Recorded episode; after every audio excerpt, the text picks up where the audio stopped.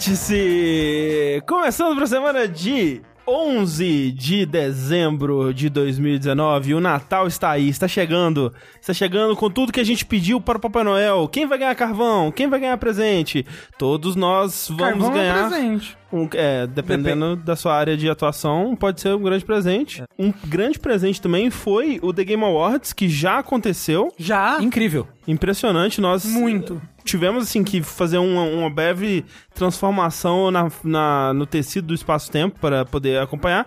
Mas é algo que a gente faz no dia a dia, né? E, por exemplo, estou aqui com meu amigo Eduardo Sushi, que de toda o The Game Awards, a apresentação que rolou, a coisa favorita dele foi quando o George R. R. Martin, ele desceu no palco de paraquedas Isso. e ele anunciou que o Elden Ring já tava, já ganhava o jogo do ano ali mesmo. E Eu achei que o André ia mandar a piada que ele mandou no grupo. Do que o- roludo? Não, que o George R. Martin ia descer lá e ia abrir o anel dele pra mostrar o jogo, se é que vocês entendem. é que essa é Gold. É que essa é só pro grupo, né? Essa é. Mas tá aí agora pro mundo. Pro mundo está também Rafael Kina, Olá! que ficou empolgadíssimo Muito. durante essa Game Awards porque teve o, o anúncio que ele mais esperava desde o ano passado. O Rafa acompanhou todos os trailers, todos os vídeos, todos, os Todos. directs, Todos. todas as especulações de personagem de Smash e enfim, Rafa, enfim, anunciaram o DLC da cadeira roxa do Sakurai, Rafa. E a amarela? É Color Swap? Não, amarela, calma, calma. É, Oh, não, quem é, sabe no é- próximo. É como é que fala mesmo? Color Swap. Não, não, é Swap, é o outro de É, Eco Fighter, porra! Agora, agora sim! Sempre quis uma cadeira roxa e amarela na minha vida. Mas sabe quem também ficou muito empolgado com o The Game Awards? Quem? Não sei. Tengu Maru! É difícil ficar empolgado, hein? Não. É difícil. Tengu ficou tão empolgado, gente, que ele começou a fazer um pirocóptero aqui em cima da mesa de jogabilidade, ao vivo, para milhares de pessoas. Como todos lembram, né? É, que- quem, quem assistiu ao vivo sabe do que o Rafa tá falando. Isso, cu- porque anunciaram finalmente o Musou da Saban. Olha é isso mesmo. É um Musou em que você joga com Dove, com Natura, com vários sabão. Bom que esse vértice for curto, né, gente? É. Galera, obrigado aí, valeu. É, boa noite. É, é, é isso. É isso. O Rafa, antes de começar, falou: Tengu, Ele falou, ele passou assim, ele me fez um carinho assim, ó. Falou assim, Tengu, espero que você goste. esse foi pra você. Isso, isso foi real. Isso aconteceu realmente. O Rafa, ele tava muito assim, eu, eu estou pronto aqui pra soltar é, uma- a maior abertura do Vértice. a história do Vélez. Isso. Eu não tinha pensado no sabão. Eu pensei agora que eu falei. Falei, ah, parece sabão. Eu Maravilhoso. tinha pensado no Musou da Saban. É, muito obrigado, Rafa. Realmente, né? Fiquei muito empolgado com- Com, isso. Foi emocionante. foi Mas uma emocionante. empolgação maior que a minha, apenas de quem? André Campos. Foi, é verdade. Que chorou, gritou é, e se desfacelou em lágrimas e suor é, quando, logo depois do anúncio da cadeira do Smash, Shigeru Miyamoto ele mesmo subiu ao palco da TGA para retroativamente cancelar toda a série Smash Bros. Foi Isso é um ataque pessoal. Foi maravilhoso, cara. Foi realmente o momento que eu. Ele ca- apa- aparecendo todos os Smashes no telão, assim, aí eles foram desaparecendo os telões, assim. Ele pegou Não, a, uma la- o, World of Light, sabe? É, e escreveu na tela: Ninguém tá aqui. É, ninguém tá aqui. Ele foi. Ele apareceu aquela ilustração bonita, ele pegou a Light Gun do Nintendinho e foi atirando em um por um até ninguém estar mais ali. Ninguém tá mais ali. Nossa, que absurdo. E aí não existe mais Smash Bros agora. É, e essa foi a melhor coisa que aconteceu. Foi realmente a melhor edição do Game Awards. Realmente Smash Ultimate, né? Exato. pois é. Vai ser show. E está sendo show. E se por acaso está sendo show, é porque você Verdade. vai lá e faz a sua parte. Nas recompensas, né, do, dos padrinhos. E uma das coisas que a gente adiciona lá é que a gente quer agradecer a você, pessoalmente, Você. é, que, que ajuda a gente nas nossas campanhas de financiamento. É, eu acho que diretamente é um termo melhor. O que eu falei? Pessoalmente. Não, pessoalmente. Pessoalmente, a gente vai na sua casa. Isso. Ô, obrigado aí, hein, mano. É, Aí vai ser que nem pô, o filme do, do Jay Silent Bob. Que no fim do filme eles vão na casa de todo mundo, eles imprimem a lista e vão na casa de cada um pra dar porrada nas pessoas. Mas a gente vai, a gente vai imprimir a lista em impressora matricial e na casa de cada um, tipo, agradecer e dar um abraço e ir embora. Então, olha só, fica o aviso que a gente tá chegando na sua casa agora com o nosso muito obrigado. Júlio Zanetti. Muito obrigado, Felipe Manjavac. E a Betina Soares Ávila, muito obrigado. Obrigado também pro Vitor Fabrício. Muito obrigado, Igor Demarco. Muito obrigado, Victor Monerato. E muito obrigado, Matheus Brito. E por último, muito obrigado ao Roger Rodrigues. E não era o por último porque ainda tem todos vocês aí que fazem isso ser possível. É, muito obrigado a todos que tornam é, essa baguncinha gostosa aqui possível já há quatro anos. E é por isso que a gente está aqui ainda. Então, É verdade. O nosso profundo agradecimento do- dos nossos corações. É, e se você não contribuir ainda, você pode contribuir, seja pelo Padrim, seja pelo Patreon, seja pelo PicPay ou seja pela Twitch. É verdade. Ah, e aí, dependendo do tier, né, do nível que você escolher, obviamente, qualquer contribuição é uma contribuição que faz uma baita diferença é, aqui no- na nossa operação.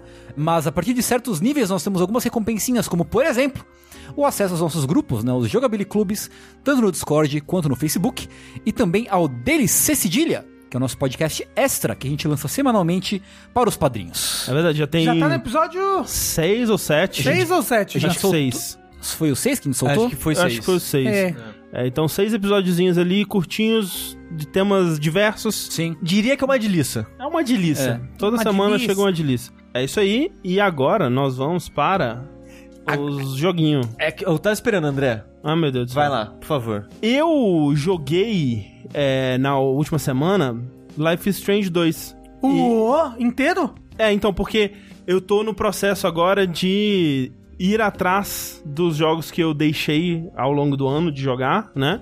Porque em breve a gente vai começar a fazer as nossas, nossas discussões aí de jogos do ano. E pensei, fiz uma listinha assim dos jogos que eu já tenho e que eu ou não terminei ou né quero jogar até essa discussão. E a gente vai ter um período ali de, de folga né no final do ano no começo do ano ali que vai ser utilizado principalmente para jogar tudo que eu conseguir antes da gente é, discutir, enfim, quais foram os melhores de 2019, porque tem muita coisa que eu deixei passar.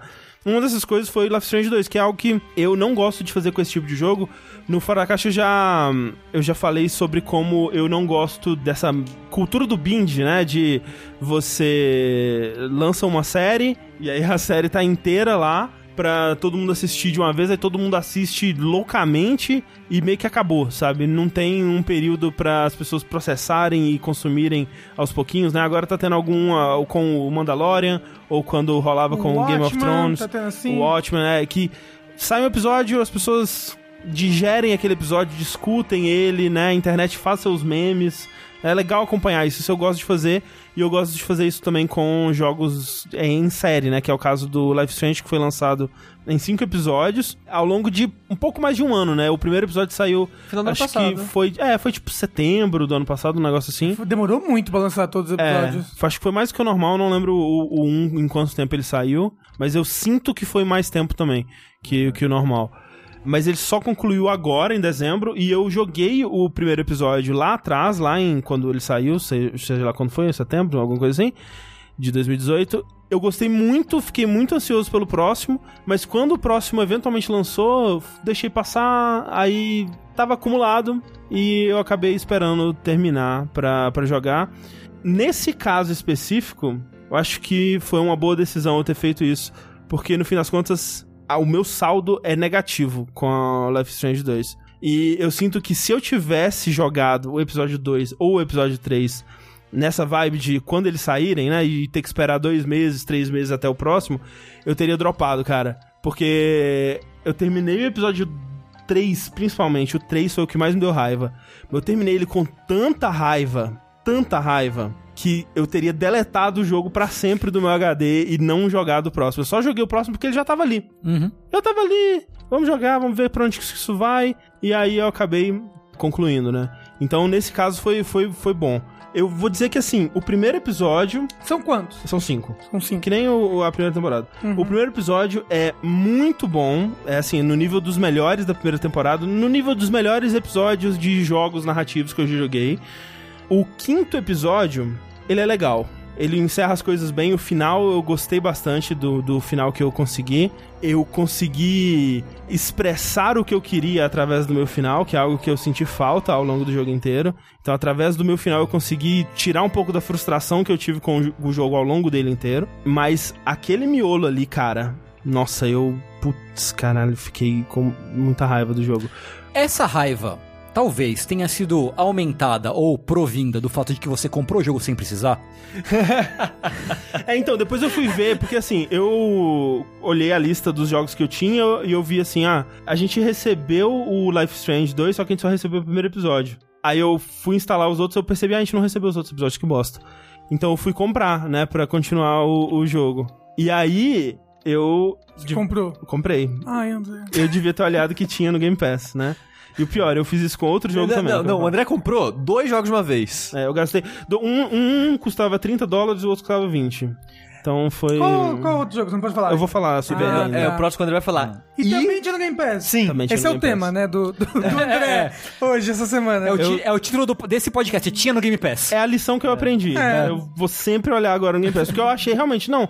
Eu não lembro desses jogos terem sido anunciados no Game Pass. E eles estavam. Agora, eu acho que no Game Pass o Life Strange 2 só tem até o episódio 4. É. O 5 ainda não tá. Mas né? daqui a pouquinho deve sair já. É, mas aí. E também seria bizarro, porque aí eu teria que rejogar o primeiro. Eu não sei se. eu- Na verdade, não. Acho que você consegue começar de qualquer episódio. Então, enfim.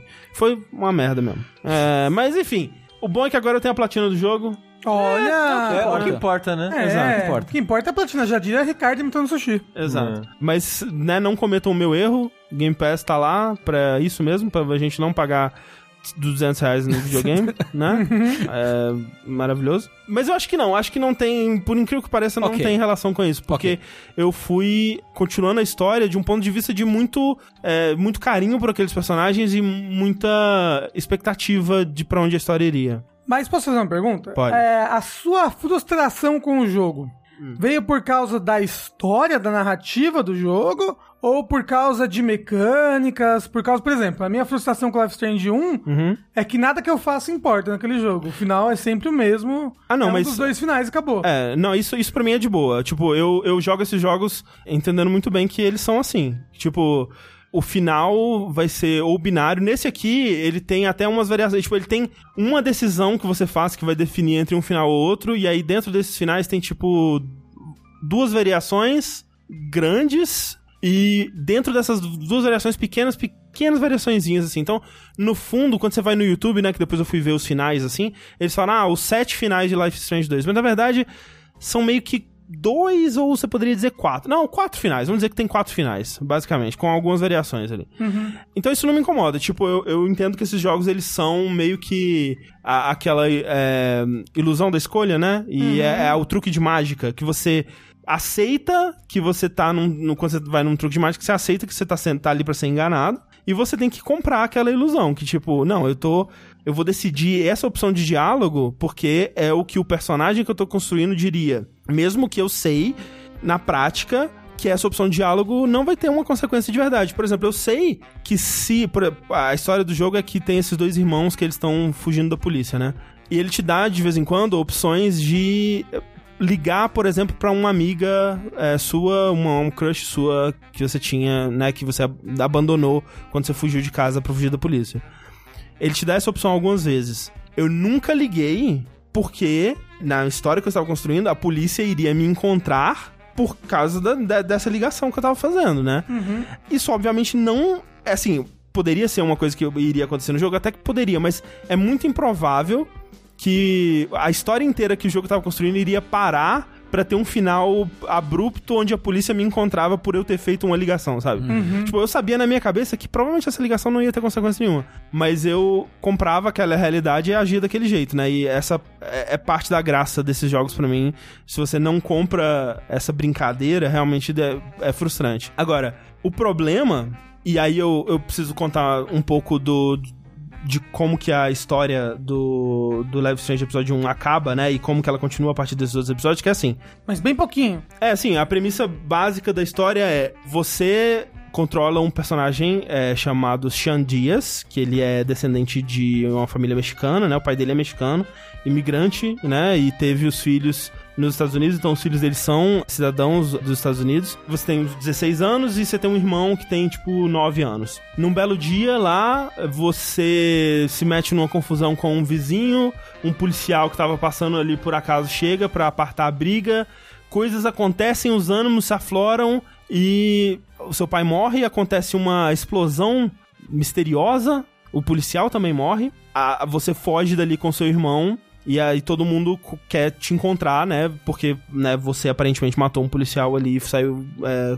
foragido. É uma história desses dois irmãos, um de 16, um de 9 anos, fugindo da polícia e das autoridades e dos racistas xenófobos é, e anti-imigrantes dos Estados Unidos pós é, eleição do Trump, né? O jogo ele saiu em 2018, mas ele se passa em 2016, logo é, hum. depois da eleição, né? Uhum. Ele até menciona coisas relacionadas a isso. Então ele tem, ele tenta fazer esse comentário político, né, sobre o estado atual dos Estados Unidos, mesmo sendo um jogo é, desenvolvido por um estúdio europeu. E aí especialmente a partir do final do primeiro episódio, que no final do primeiro episódio é que você descobre que o seu irmão ele tem algum tipo de superpoder né? Que entra.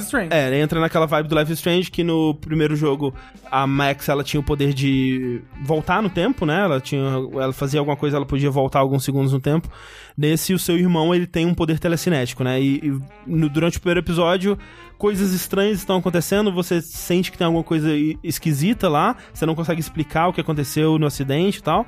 Mas no final do episódio você descobre que ele tem esses superpoderes, que ele não sabe controlar esses superpoderes, mas que são poderes é, realmente impressionantes, né? De, de ele consegue levitar coisas e arremessar coisas e tal. A partir do segundo episódio vira muito um jogo de não apenas você servir como uma figura paterna para esse irmão, né? Você acaba sendo o novo pai, né? Você vai guiar essa, essa criança pela vida e ensinar elas o, o, a diferenciar o bem do mal, mas guiar um proto-Tetsuo, né? Um proto... É, super-herói ou super-vilão, dependendo do que você decidir ou não para ele. É uma estrutura semelhante a muitos outros jogos desse tipo, onde você tem que guiar uma criança, né? Tipo Walking Dead primeira temporada, ou mesmo o Detroit Become Human na, é, nos capítulos da Kara que funciona muito bem você vê as consequências das suas ações nas atitudes tomadas pela criança, né? Ou, ou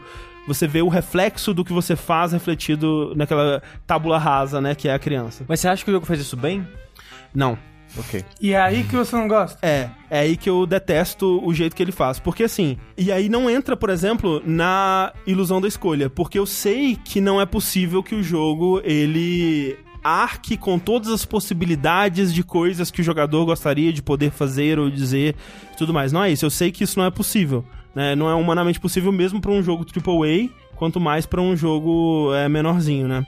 Mas o, o que eu pensava enquanto eu jogava era assim, cara, é como se o jogo me desse um interruptor, né? Um botão de ligar ou desligar a luz. Você pode lamber o botão ou você pode morder o botão. Você não pode apertar o botão.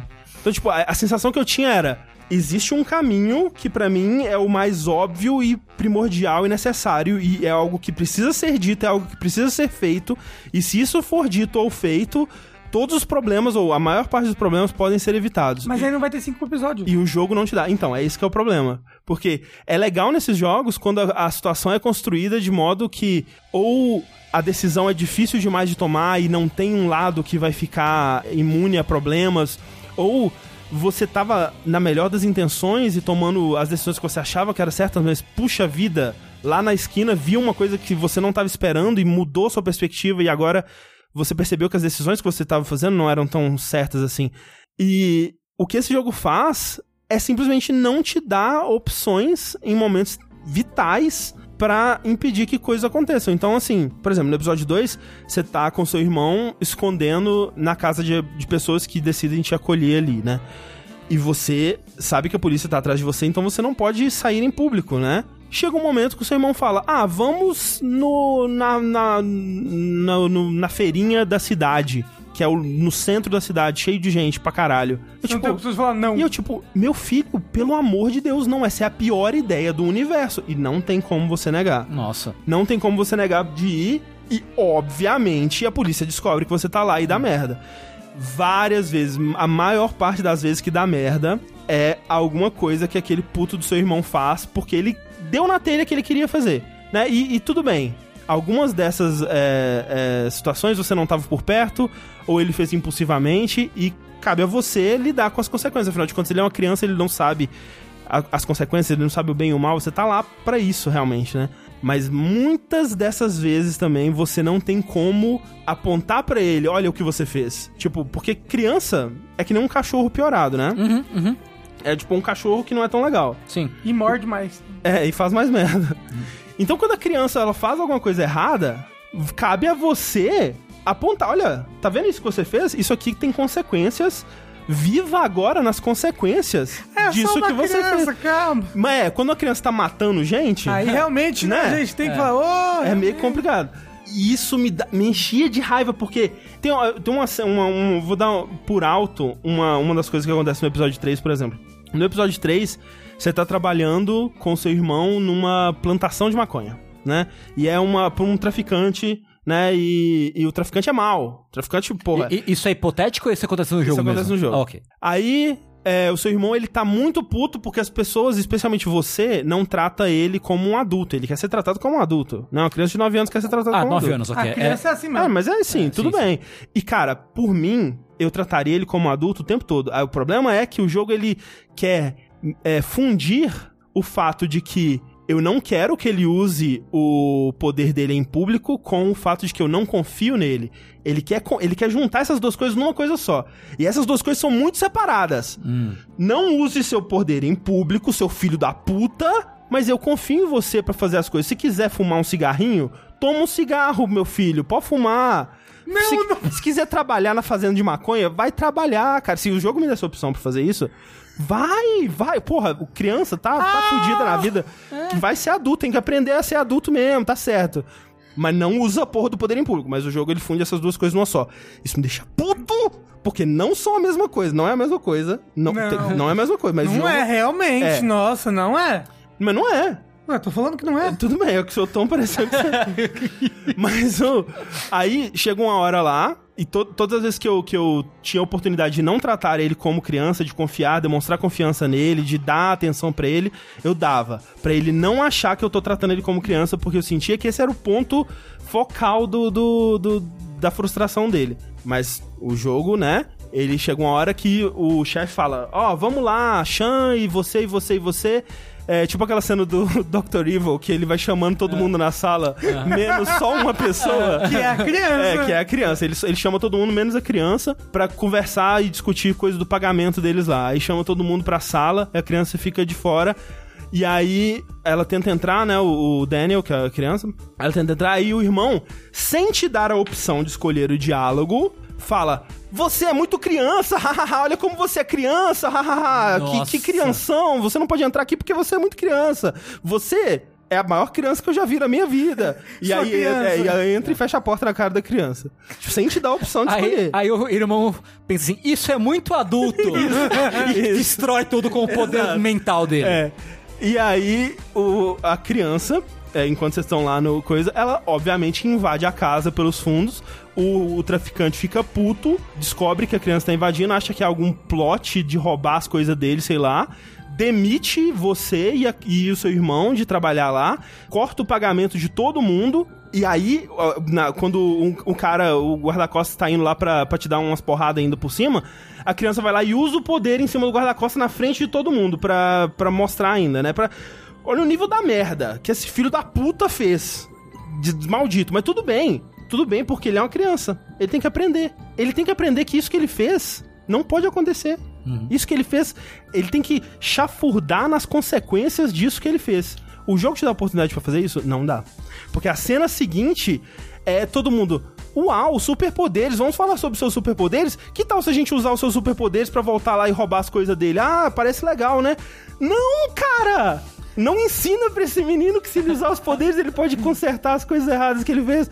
E é isso mas, que mas o jogo peraí, faz mas, o mas aí você, como irmão, você tem alguma. Você pode falar que não. Tá, então, mas você só controla uma personagem, né? Mas, não, mas então, você pode falar que não, Mas aí ele ainda assim vai lá e faz a merda. É, mas porque você não tá controlando um irmão pequeno, você tá controlando só o mais velho. Mas então, isso que eu tô falando, o jogo ele não te dá oportunidade de. de, de- você pode falar assim. É pra você entender como um pai se sente, André. Que não, Não, adianta não. que você faça, seu filho vai virar um drogado, provavelmente Não, homossexual. eu também tirei essa, essa lição do jogo. É um, é um jogo muito sobre não nunca tenha filhos. Mas o lance é, você pode dizer, não, acho uma péssima ideia usar os seus poderes para invadir e roubar o traficante do mal. Mas foda-se.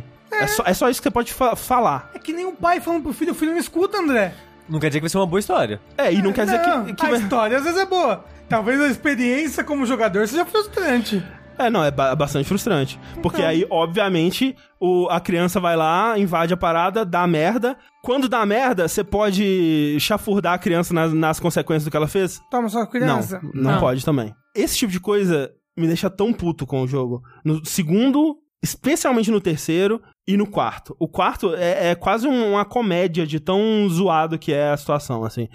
Eu, no final do terceiro, se eu tivesse a oportunidade de abandonar a criança pra sempre, eu teria abandonado. Meu Deus do céu. Eu, tá, a coisa que mais me daria prazer naquele momento era abandonar pra sempre aquela criança. A cena que acaba o episódio 3 dá tanta raiva desse filho da puta, mas tanta raiva que eu queria ter ido embora pra sempre e teria sido feliz. Mas tudo bem, porque ele não te deixa fazer isso. No episódio 4, é você quase rastejando, pelo amor de Deus, irmãozinho, volte pra cá. É ri... Cara, que não, raiva. é porque você não tá conseguindo se conectar ali emocionalmente É, com o irmão. Então, essa é outra coisa que o jogo faz, que é, ele tem uma filosofia que eu discordo bastante, que é, não, mas ele é a sua família. A família é imprescindível, a família é uma só e você tem uma tem que ter uma reverência e uma conexão imortal com a sua família, independente do que aconteça, porra nenhuma. Porra nenhuma. Cara, se o seu irmão fez a quantidade de merda que esse menino fez, abandona esse filho da puta. Abandona esse desgraçado depois de tudo que você tentou fazer por ele. Ele continua fazendo essas porra. Mas ele tem nove anos. mas, cara, você não tá entendendo o nível Tudo das merdas desse menino. E você tem 16, sabe? Hum, Você então. também não tem nenhuma responsabilidade sobre esse É. menino. Sabe? Você, você não é o pai dele. Se você tivesse colocado esse menino no mundo, aí seria outra conversa. Aí eu concordo. Aí eu concordo que aí é sua responsabilidade realmente. Mas o irmão, não. O irmão pode abandonar sim. Não pode abandonar o irmão, não pode abandonar o irmão. Eu vou fazer uma tangente rápida. É, sabe um jogo que curiosamente faz isso muito bem de, tipo, mostrar pra uma criança merdeira que ela é uma merdeira? Hum, Drakengard 2. é mesmo. Ai, meu Deus. Porque é sério, é sério. Porque Drakengard 2 é um jogo merda. Porém, ele continua algumas partes dessa da trama do 1. E no 1, o André jogou até o fim, então o André deve ter lembrado, tem a menininha. Tem. A Mana. Sim. Né? Ela não morreu? Então, no, no fim, no final, É, é, mais- é, mais- no mais pra último frente, final, é, ela morre. Mas o Drakengard 2, ele é, ele é uma continuação dos sinais A e B do Drakengard Ah, 1. é verdade. Então ela tá Pode crer, viva. Pode crer. Entre ah, ela Dra- tá, em, tá lá no É, 2. e aí, a storyline da Mana e do Cain continua no 2, termina Ah, é? no 2. E o Cain, ele, tipo, as pessoas contam que assim, depois que acabou o Drakengard 1, o Cain pega a Mana Uhum. e leva ela, literalmente, em todos os lugares pra ver as pessoas mortas que ela matou numa peregrinação Era- da, da, merda, da merdelança, assim, Era tá ligado? tudo que eu queria. Era tudo que eu queria apontar. Tipo, que nem quando você aponta o cocô que o cachorro fez. Olha o cocô que você Aí fez. ele vai lá e come o cocô.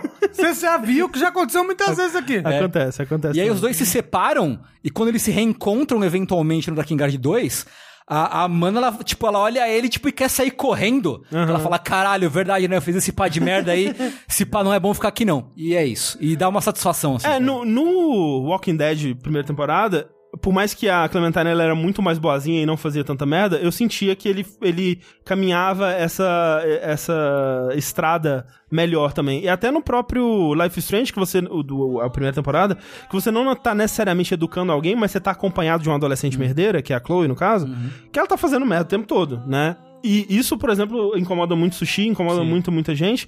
Mas não me incomoda tanto no Life Strange 1 porque o jogo reconhece que o que ela tá fazendo é merda e você tem a oportunidade de apontar quando ela faz merda. E, e esse que é o lance pra mim, tipo, se o, se o jogo reconhecesse e me desse a oportunidade de vocalizar pro menino o quanto ele tá fazendo merda e apontar as merdas que ele tá fazendo, pra mim seria mais de boa. Mesmo que não resultasse em nada. Mesmo que não resultasse em Era nada. só pra tirar essa sua frustração de É, você não poder fazer nada. Exatamente. A, a- a impressão que eu tinha é que Life is Strange 2 era um simulador de. Sabe quando você tá, você tá assistindo alguém sendo injustiçado, tipo, sei lá, um, um funcionário que tá tomando um sermão do chefe que ele não merece. E aí ele poderia se defender, mas ele fica calado.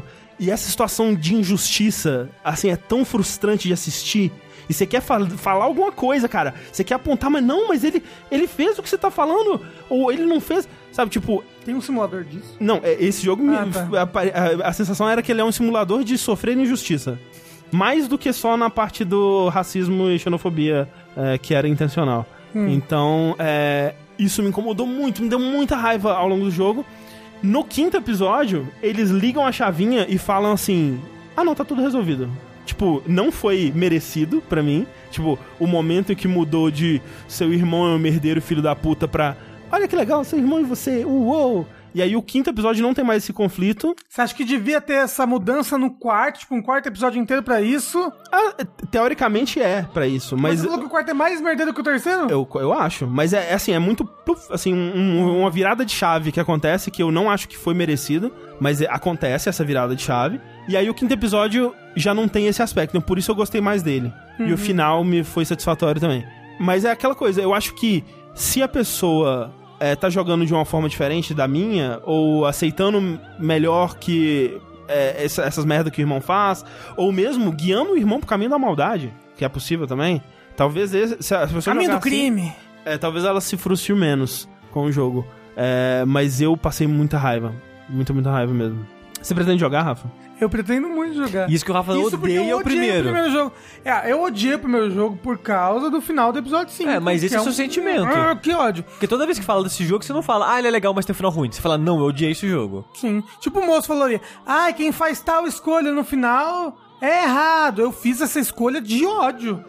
de ódio. Eu quero, é legal. eu quero que tudo exploda. Sabe o que é legal? Todo mundo morra. Quer dizer, pra você não vai ser legal, mas ele é, lida com as suas escolhas do primeiro. Em alguns momentos ele mostra consequências dela. Hum, ah, então e... tem que fazer a escolha no final do, do, do, começo do jogo? Não, ele pega o seu save. Quer dizer, se você não tiver no save, ele vai provavelmente perguntar. Ah, tá. É, alguma coisa assim. Mas é, tem alguns momentos que ele toca no que aconteceu no primeiro jogo e tem até um personagem aí. Eu não vou dizer quem, mas tem um personagem que aparece. Uou! É triste porque eu ainda mantenho que desse tipo de jogo que não é AAA, né, e que faz jogos episódicos, narrativos, tipo os da Telltale, né? Esses da Don't Nod, né, o Life Strange 1 e 2, Captain Spirit, e teve algum outro? Não, vai ter o um novo lá. Só vai ter. Vai ter ainda, né? É. São os mais bons tecnicamente. Eu acho a engine que eles têm é muito boa, é, melhorou em questão de lip sync do primeiro, né, que era a grande reclamação. No 2 já tá bem de boa essa lip sync, né, por mais que ela seja automatizada também, é bem tranquilo. Em questão de arte, acho que eles são jogos muito, muito bonitos, assim, é, em direção artística e direção cinematográfica também, né? As tomadas, a, a construção da cena, a direção das cenas. Ah, tem o Before the Storm. É, mas esse é outro estúdio. Mas é, ah, é, é. é, bem parecido também nesse, nesse quesito. As cenas que ele, que ele usa música, né? Assim como no primeiro, são muito boas, a maioria delas são muito bem dirigidas, a escolha das músicas são muito legais, né? A edição é, no ritmo da música e tudo mais é muito legal o jogo ele é mais bem escrito do que o primeiro, apesar de ter ainda aquele aquele ar meio corny, né? Tipo cheesy, como é que fala? Como é? Brega. Brega, né? Brega, aquele ar brega assim, mas é um brega sincero, sabe? Então é, é tecnobrega. É, um brega, é um brega que funciona. Porque ele é muito sincero, ele é um brega do coração, assim. Então, tipo, eu lembro numa cena lá que tem dois personagens discutindo, assim, é uma briga mesmo, briga ferrenha, né? E um grita pro outro: o bem vai prevalecer. Tipo, ninguém nunca falaria isso numa briga, sabe? Mas é tipo, é, é tão é mal escrito, mas é tão do coração. Então você gostou mais desse do que do primeiro, ainda assim? Não, eu gosto muito mais do primeiro. Do primeiro. É que você falou que esse achou, achou mais escrito. O primeiro ele tem um problema hum. dos personagens não parecerem, tipo, não parecerem adolescentes, sabe? Ah, tá. É, o diálogo todo dele é muito esquisito, assim, é muito forçado, assim, uhum. as coisas que os personagens é. falam. No 2 eles contrataram, né, o, o, pessoal do Tacoma, né? Sim, a, o Steve Gaynor e a Carla Zimonja. Sim. Pra fazer os diálogos. É, é consultoria. Pra dar uma polida, né? É, hum. uma consultoria de diálogos, porque realmente é. os caras da Don't Nod não são, é, nem, não falam nem inglês como primeira língua, né? Então uhum. tem essa barreira. No 2 isso é melhor, mas ainda tem aquele, aquele, aquele espírito sincerão demais, assim, deles, que eu é estranho, mas eu, eu acho bonitinho, assim, no fundo, porque as intenções dele são muito boas, sabe? A história, a mensagem da história é muito bonita, é muito valiosa pros dias de hoje. Tem bastante inclusão, né, nos personagens que eles apresentam. Com o, Shan, você pode ter romance hétero e gay. Sabe, no, no, último episódio tem uma comunidade que tem um casal de velhinhos gays, assim, que é, é, feito com muito. É muito doce, muito, muito carinhoso, assim, o jeito que é feito, sabe? Quando ele toca nos temas de xenofobia, né, de, dessa coisa de, de imigração nos Estados Unidos, ele, ele troca, toca com certa responsabilidade, sem medo de ser político, né? Que é algo que tá faltando nos jogos hoje em dia. Então ele tem muita coisa boa. Aquele pirralho. Aquele menino queria ter abandonado ele na estrada. Mas ele não ia ter jogo. Pô, podia ter a história do Shan sozinho. Não. É. Mas vai é ter, isso. eles vão fazer um- uma versão. É tipo um Before the Storm, vai ser Isso. isso. Vamos botar o Shan no Smash. Isso. Antes do pirralho vai chamar. É, before the pirralho. Falando em cavaleiros míticos, né, com poderes Isso. que lutam num mundo medieval fantástico. Falando numa pessoa que por dentro é um pirralho de 9 anos de idade. Ó, é verdade, vamos falar do Shovel Knight King of Cards. Na é verdade, um joguinho que lançou ontem, que é, ele é, ele é teoricamente um DLC do Shovel Knight, mas na verdade ele é um standalone, né? Porque eles mudaram essa filosofia, né, de como ia funcionar É. Shovel Knight. É, antes de falar dele, eu acho que é bom de explicar isso pra quem ainda não jogou, não conhece muito de Shovel Knight, porque é meio confuso. É. Então eu acho melhor a gente meio que preparar as pessoas que não sabem aqui ainda, ou não estão por dentro do que aconteceu nos últimos quatro anos, porque tem Shovel Knight, aquele jogo do Cavaleirinho Azul, com amo de chifrinho, luta capa, mega Jogo original. indie fez muito sucesso. É, muito criativo, muito legal. Bonito, música boa. Exatamente. Ele saiu começo, meio de 2014. Foi julho de 2014, se não me engano. E ele foi financiado por Kickstarter. No Kickstarter dele, atingiram metas pra ter três DLCs. Uhum. E Foi um um- Kickstarter muito bem sucedido. Sim, e um modo competitivo, né? Co-op, com amiguinhos, uma coisa assim. Não lembro qual, qual era a especificidade desse modo. Mas o negócio é, ao longo de muito tempo, porque agora faz quatro anos e meio desde que o jogo lançou, Sim. enfim eles lançaram tudo agora do que tava Que na tinha listinha sido do prometido, é. Exato. E eles estavam lançando ao longo, tipo, sei lá, a cada um ano, um pouco mais de um ano, eles estavam lançando uns DLCs. O primeiro foi o. Plague Knight. Foi do Plague Knight, que eu não vou lembrar o nome agora. É, Super Plague Knight. O segundo DLC foi do Spectre Knight, que eu não vou lembrar o nome do DLC Super agora. Spectre Knight. Isso. E agora, essa semana que a gente tá gravando, saiu o DLC do King Knight. King of Cards. Exato. Super King Knight. E saiu também o modo Showdown, que é Isso. meio que um Smash. É um platform fighter do, com os personagens de Shovel Knight. Exato. Mas só que aí, onde entra a confusão? Que eu falei que agora tem uma confusão. Porque eles perceberam, nossa, a gente tá levando um ano em cada DLC. E cada DLC é um jogo à parte. É, é um jogo, é um jogo novo. É. Porque, tipo, cada DLC tem a duração do jogo original, Isso. com mecânicas novas, chefes novos, fases novas. E parece que foram ficando até mais ambiciosos, né, à medida que Sim, foram... nossa, o. o- O, o- Plague Knight é o mais fraco de todos mesmo. Eu acho Que esse foi- o mais fraco. É, não, eu acho esse, esse tão. um pouco mais fraco que o Spectre Knight, mas. Mas, mas mais fraco em questão de, de qualidade ou de ambição? Eu- eu- de ambição, esse jogo ele muda, é o que mais muda. Ah, então, é isso que eu tava dizendo. É, é, não, de- em, em questão de colocar coisas novas, esse, o do King Knight, possivelmente é o que tem mais coisa nova. Uhum. Mas o que pra mim é o menos interessante no geral, assim. Porque ele- o que ele coloca de novo é a história. É que assim, Shovel Knight tinha uma história muito legal. Sim. Por um jogo desse tipo era muito legal. O do, do Plague Knight é a minha historinha favorita. Eu gosto muito do romancezinho dos dois personagens, o final eu acho bonitinho, eles É, dançando. ela é bem coisa toda. bobinha, mas tipo, ela é muito bonitinha. Exato. Então eu gosto dela por causa disso. Uhum. A do Spectre Knight é muito legal também. Sim, Fala, e- dele, fala um pouco dele antes de virar o espectro, né? Essas Não, coisas é, e a do Spectre Knight é a história mais é, sombria, É dramática. uh, dramática. É. E, e é também o gameplay mais. Eu acho que é o mais difícil. é o talvez. mais difícil e o mais rápido. Ele é muito É. rápido o gameplay. Sim. É porque cada personagem joga completamente diferente. Tudo. Isso. O jogo muda tudo. Muda as mecânicas, muda as armas, mu- muda tudo. É, o- é o que você tá falando, é quase um jogo novo. Hum. E o do King Knight, eu achei as fases menos interessantes, a história menos interessante, o jogo de carta que eles acrescentaram hum, é ok. Ah, é legal. Eu, mas é porque eu sou. Talvez eu seja burro, porque eu tive bastante dificuldade. Não, assim, eu sou horrível nele. Péssimo, péssimo nele. Aí o que, que tem? Tem esses quatro DLCs. Quando saiu, acho que quando foi saiu do Spectre Knight, o estúdio falou: gente, Gente, não dá. Não, é, não dá, porque eu... Porque os DLCs estavam sendo todos de graça, né? Isso. Aí o que, que eles fizeram? Antes era, por exemplo, eu não vou. Eu não sei os valores de cabeça, eu vou só chutar por cima pra vocês entenderem o que tava acontecendo. Shovel Knight era tipo 15 dólares. Quem comprou o modo de 15 dólares ia ganhar todos os DLCs de graça, porque, né, era pra ser de graça. Porque, só que eles são ambiciosos demais as paradas e eles falaram, ok, gente, quem comprou antes por 15 dólares tem a versão completa. Quem não comprou, agora a gente vai mudar as paradas, porque agora o jogo vai ser vendido separado, cada campanha, como um jogo separado. O do Shovel Knight virou Shovel of Hope. E, né, os dos outros personagens são outros jogos, basicamente. E se você já comprou antes, você tem tudo. E se você comprar a versão que vem tudo, que é tipo Treasure Trove, um negócio Isso. assim. Aí você tem os quatro jogos de uma vez. Se for comprar separado, acho que é 10 dólares cada, o pacote completo é 25, uma coisa Barra assim. cinco jogos, porque o Showdown é um, é um jogo à parte. É um jogo à parte, é. E então, tipo, é muito ambicioso, eles levaram muitos anos pra fazer isso. E total, certeza. e total justo eles fazerem isso, essa sim, cobrança sim, nova nossa, hoje em muito. dia. Com certeza teve gente que reclamou, mas é que nem o, o Hollow Knight também, né? Que. Tipo, agora a- o que era pra ser o DLC da Hornet vai virar um jogo separado. É. E teve gente, não, mas a, a, a campanha e tal. Mas, velho. Não, mas quem, quem, quem pagou na campanha vai ganhar o jogo de graça. Ah, é? É, Tem que nem, que nem o, o Shovel Knight. Ah, o pessoal da campanha ganha de graça. É, ainda. isso. Ah, o pessoal da caralho. campanha ganha de graça. Quem não ganha de graça, Porra. tipo a gente que comprou depois, sabe? Porra, tá aí. É. E eu vi gente reclamando ainda. É, mas só fazendo um resuminho da minha opinião das outras, pra fazer a base agora pra gente falar do King of Cards. O do, do Plague Knight, que foi o primeiro que saiu, que é o Plague of Shadows, que colocaram no chat pra gente lembrar. Ele tem uma parada interessante, né, da- das químicas de você criar suas próprias bombas. E Mas uma- é o que eu menos gosto.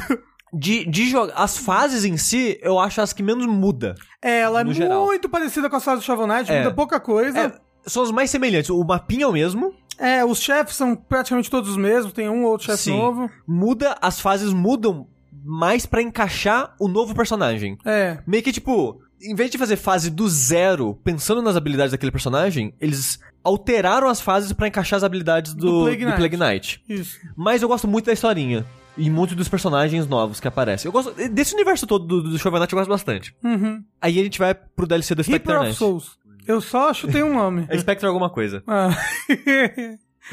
Mas, ó, o do Spectre Knight é o que eu mais gosto. Então, o do Spectre Knight, ele joga muito diferente. Aí. Ele joga muito gostoso, ele é, É. rápido. Então, o mapa, se eu não me engano, é o mesmo, o do mundo, mas as fases são. Não, não, o nem, mapa nem- já muda? não tem mapa, lembra? Não tem mapa? Nesse não tem mapa, você acessa as fases de dentro daquele seu covil, que é um espelho mágico, lembra? É verdade. Ele não tem mapa, ele é, É bem verdade. diferente dos outros. Spectre of Torment, muito obrigado. Ele joga completamente diferente, né? Ele tem meio que um dash. Essa é a parte que eu menos gosto dele, porque a maneira que você mira o dash pra cima e pra baixo eu acho muito imprecisa. Essa é a minha, maior crítica pro DLC do Spectre Knight, é isso. eu, eu, eu lembro que eu me dei tipo, muito bem com essa mecânica de mirar as coisas com ele. É, é, eu não sei, eu não gostei muito dela, mas é muito divertido jogar com ele no geral. Ele joga muito diferente, tudo diferente, muitos personagens, mais história, mais tipo desafios e coisas opcionais pra você fazer. Uhum. Ótimo DLC.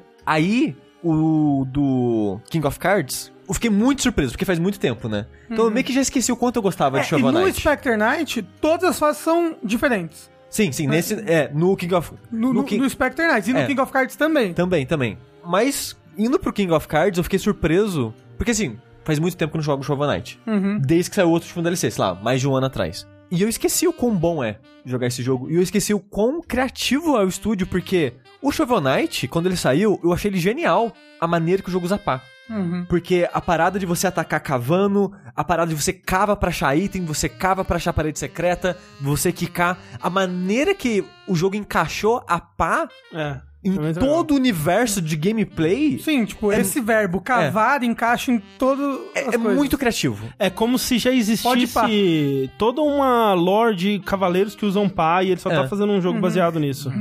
Spoiler ou não? Nesse você conhece um, um ferreiro de paz que possivelmente é o ferreiro que fez a pá do seu cavaleiro. Uhum. Esse DLC acho que é o primeiro da lista de todos. Quando você termina ele, ele meio que contextualiza o resto da história. né? É. Aí jogando o King of Cards, eu fiquei surpreso com quão criativo é, porque você só tem basicamente uma habilidade com o personagem. Uma única habilidade. Mas eles conseguem fazer tanta coisa com ela. Então, o legal dele pra mim é justamente isso. Ele é. O que o destaque dele é que ele é muito mais tático que os outros. Que eles têm um, uma coisa só que você faz, que é dar umbrada. Tipo o Wario, né? Eles- Ele dá uma umbrada. E a giradinha? Ele não dá Então, giradinha? toda vez que você bate em alguma coisa, você imediatamente entra na giradinha. Ah. Aí, ela é ao mesmo tempo um dash, porque sua ombrada você avança pra frente, pra você ir mais rápido. Ela é ao mesmo tempo um wall jump e um pulo duplo. Isso, Porque porque, que- quando você tá rodando, você dá um dash. Quando você bate em alguma coisa, você entra na giradinha automática, é um pulo. Se você quica em alguma coisa, você pode dar um dash de novo. E aí bate alguma coisa Sim. e dá uma outra giradinha, entendeu? Então, o jogo, e o jogo é muito inteligente em te ensinar a usar isso. As, sei lá, três primeiras fases, porque o jogo, as- ele muda a dinâmica de fase dele, porque são várias fases curtinhas. em vez de ser é. fases longas com vários checkpoints, é toda fase de um checkpoint só. um ou dois no máximo. É, de vez em quando tem dois checkpoints, mas são bem raros.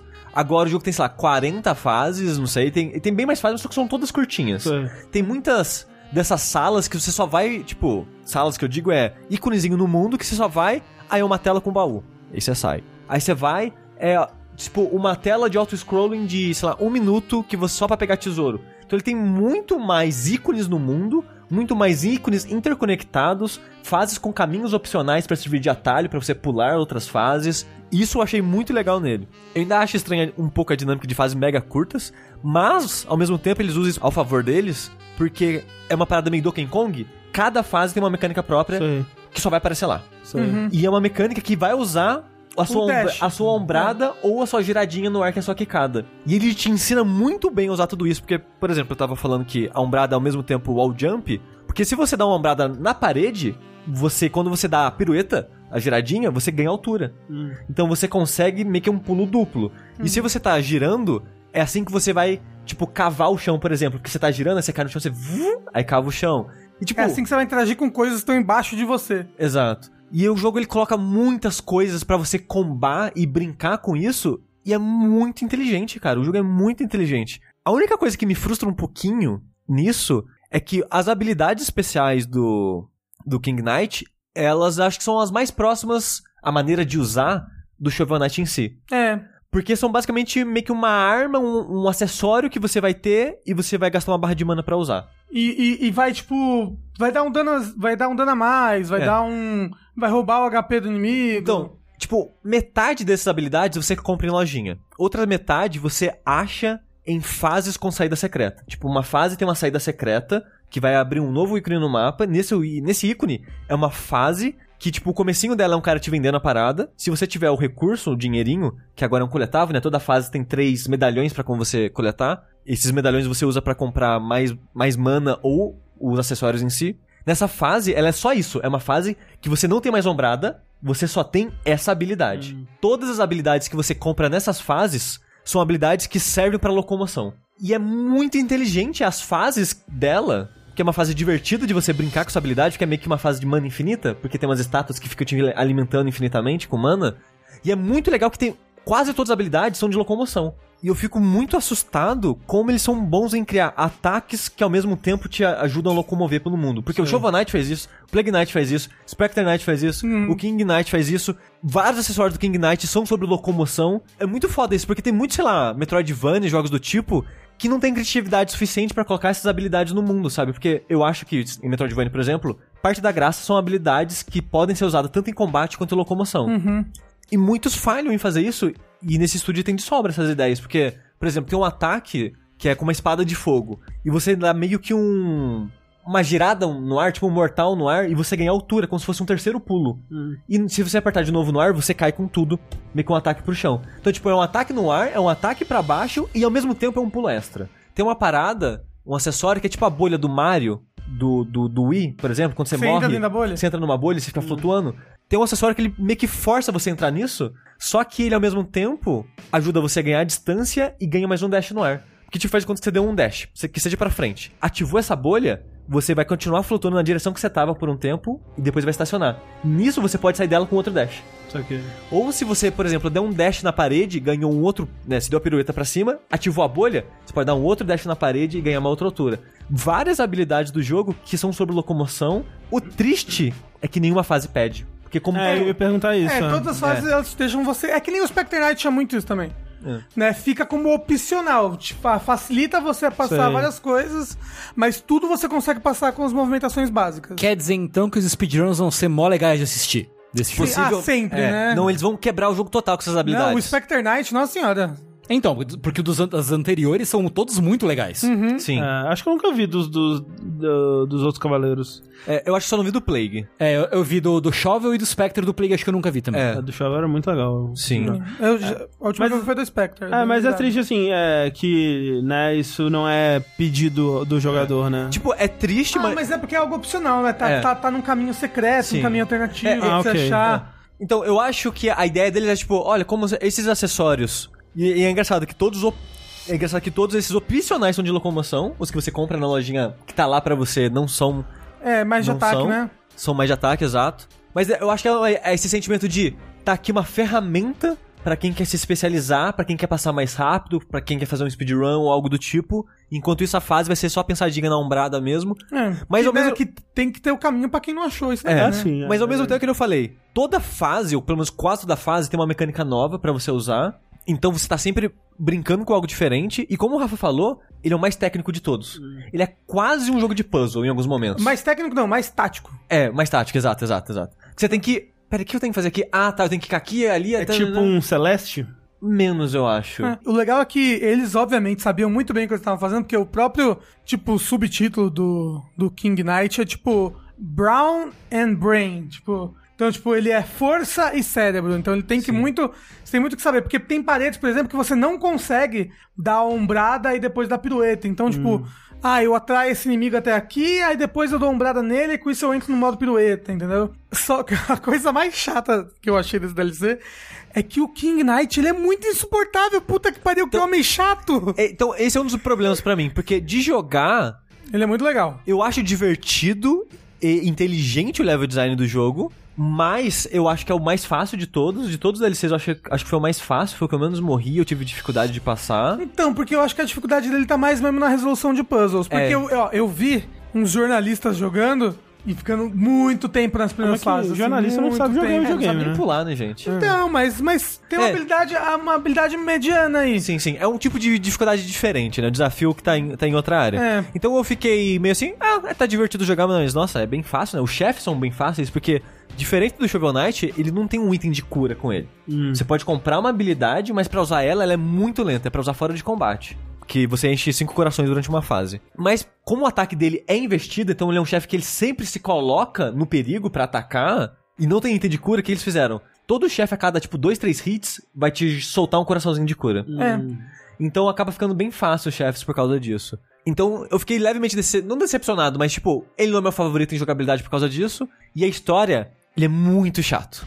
Ele é muito. Porque. É porque o King Knight, tipo, o Spectre Knight é legal porque ele, ele é Ed Trevoso. e, e ele tem. Ele é trevoso, ele tem a história por trás que é misteriosa, e você quer saber o que, que tava acontecendo e tudo mais. O Plague Knight tem a historinha do romance, né? Que tá acontecendo com, a, com aquela outra personagem. O Shovel Knight é uma história maravilhosa.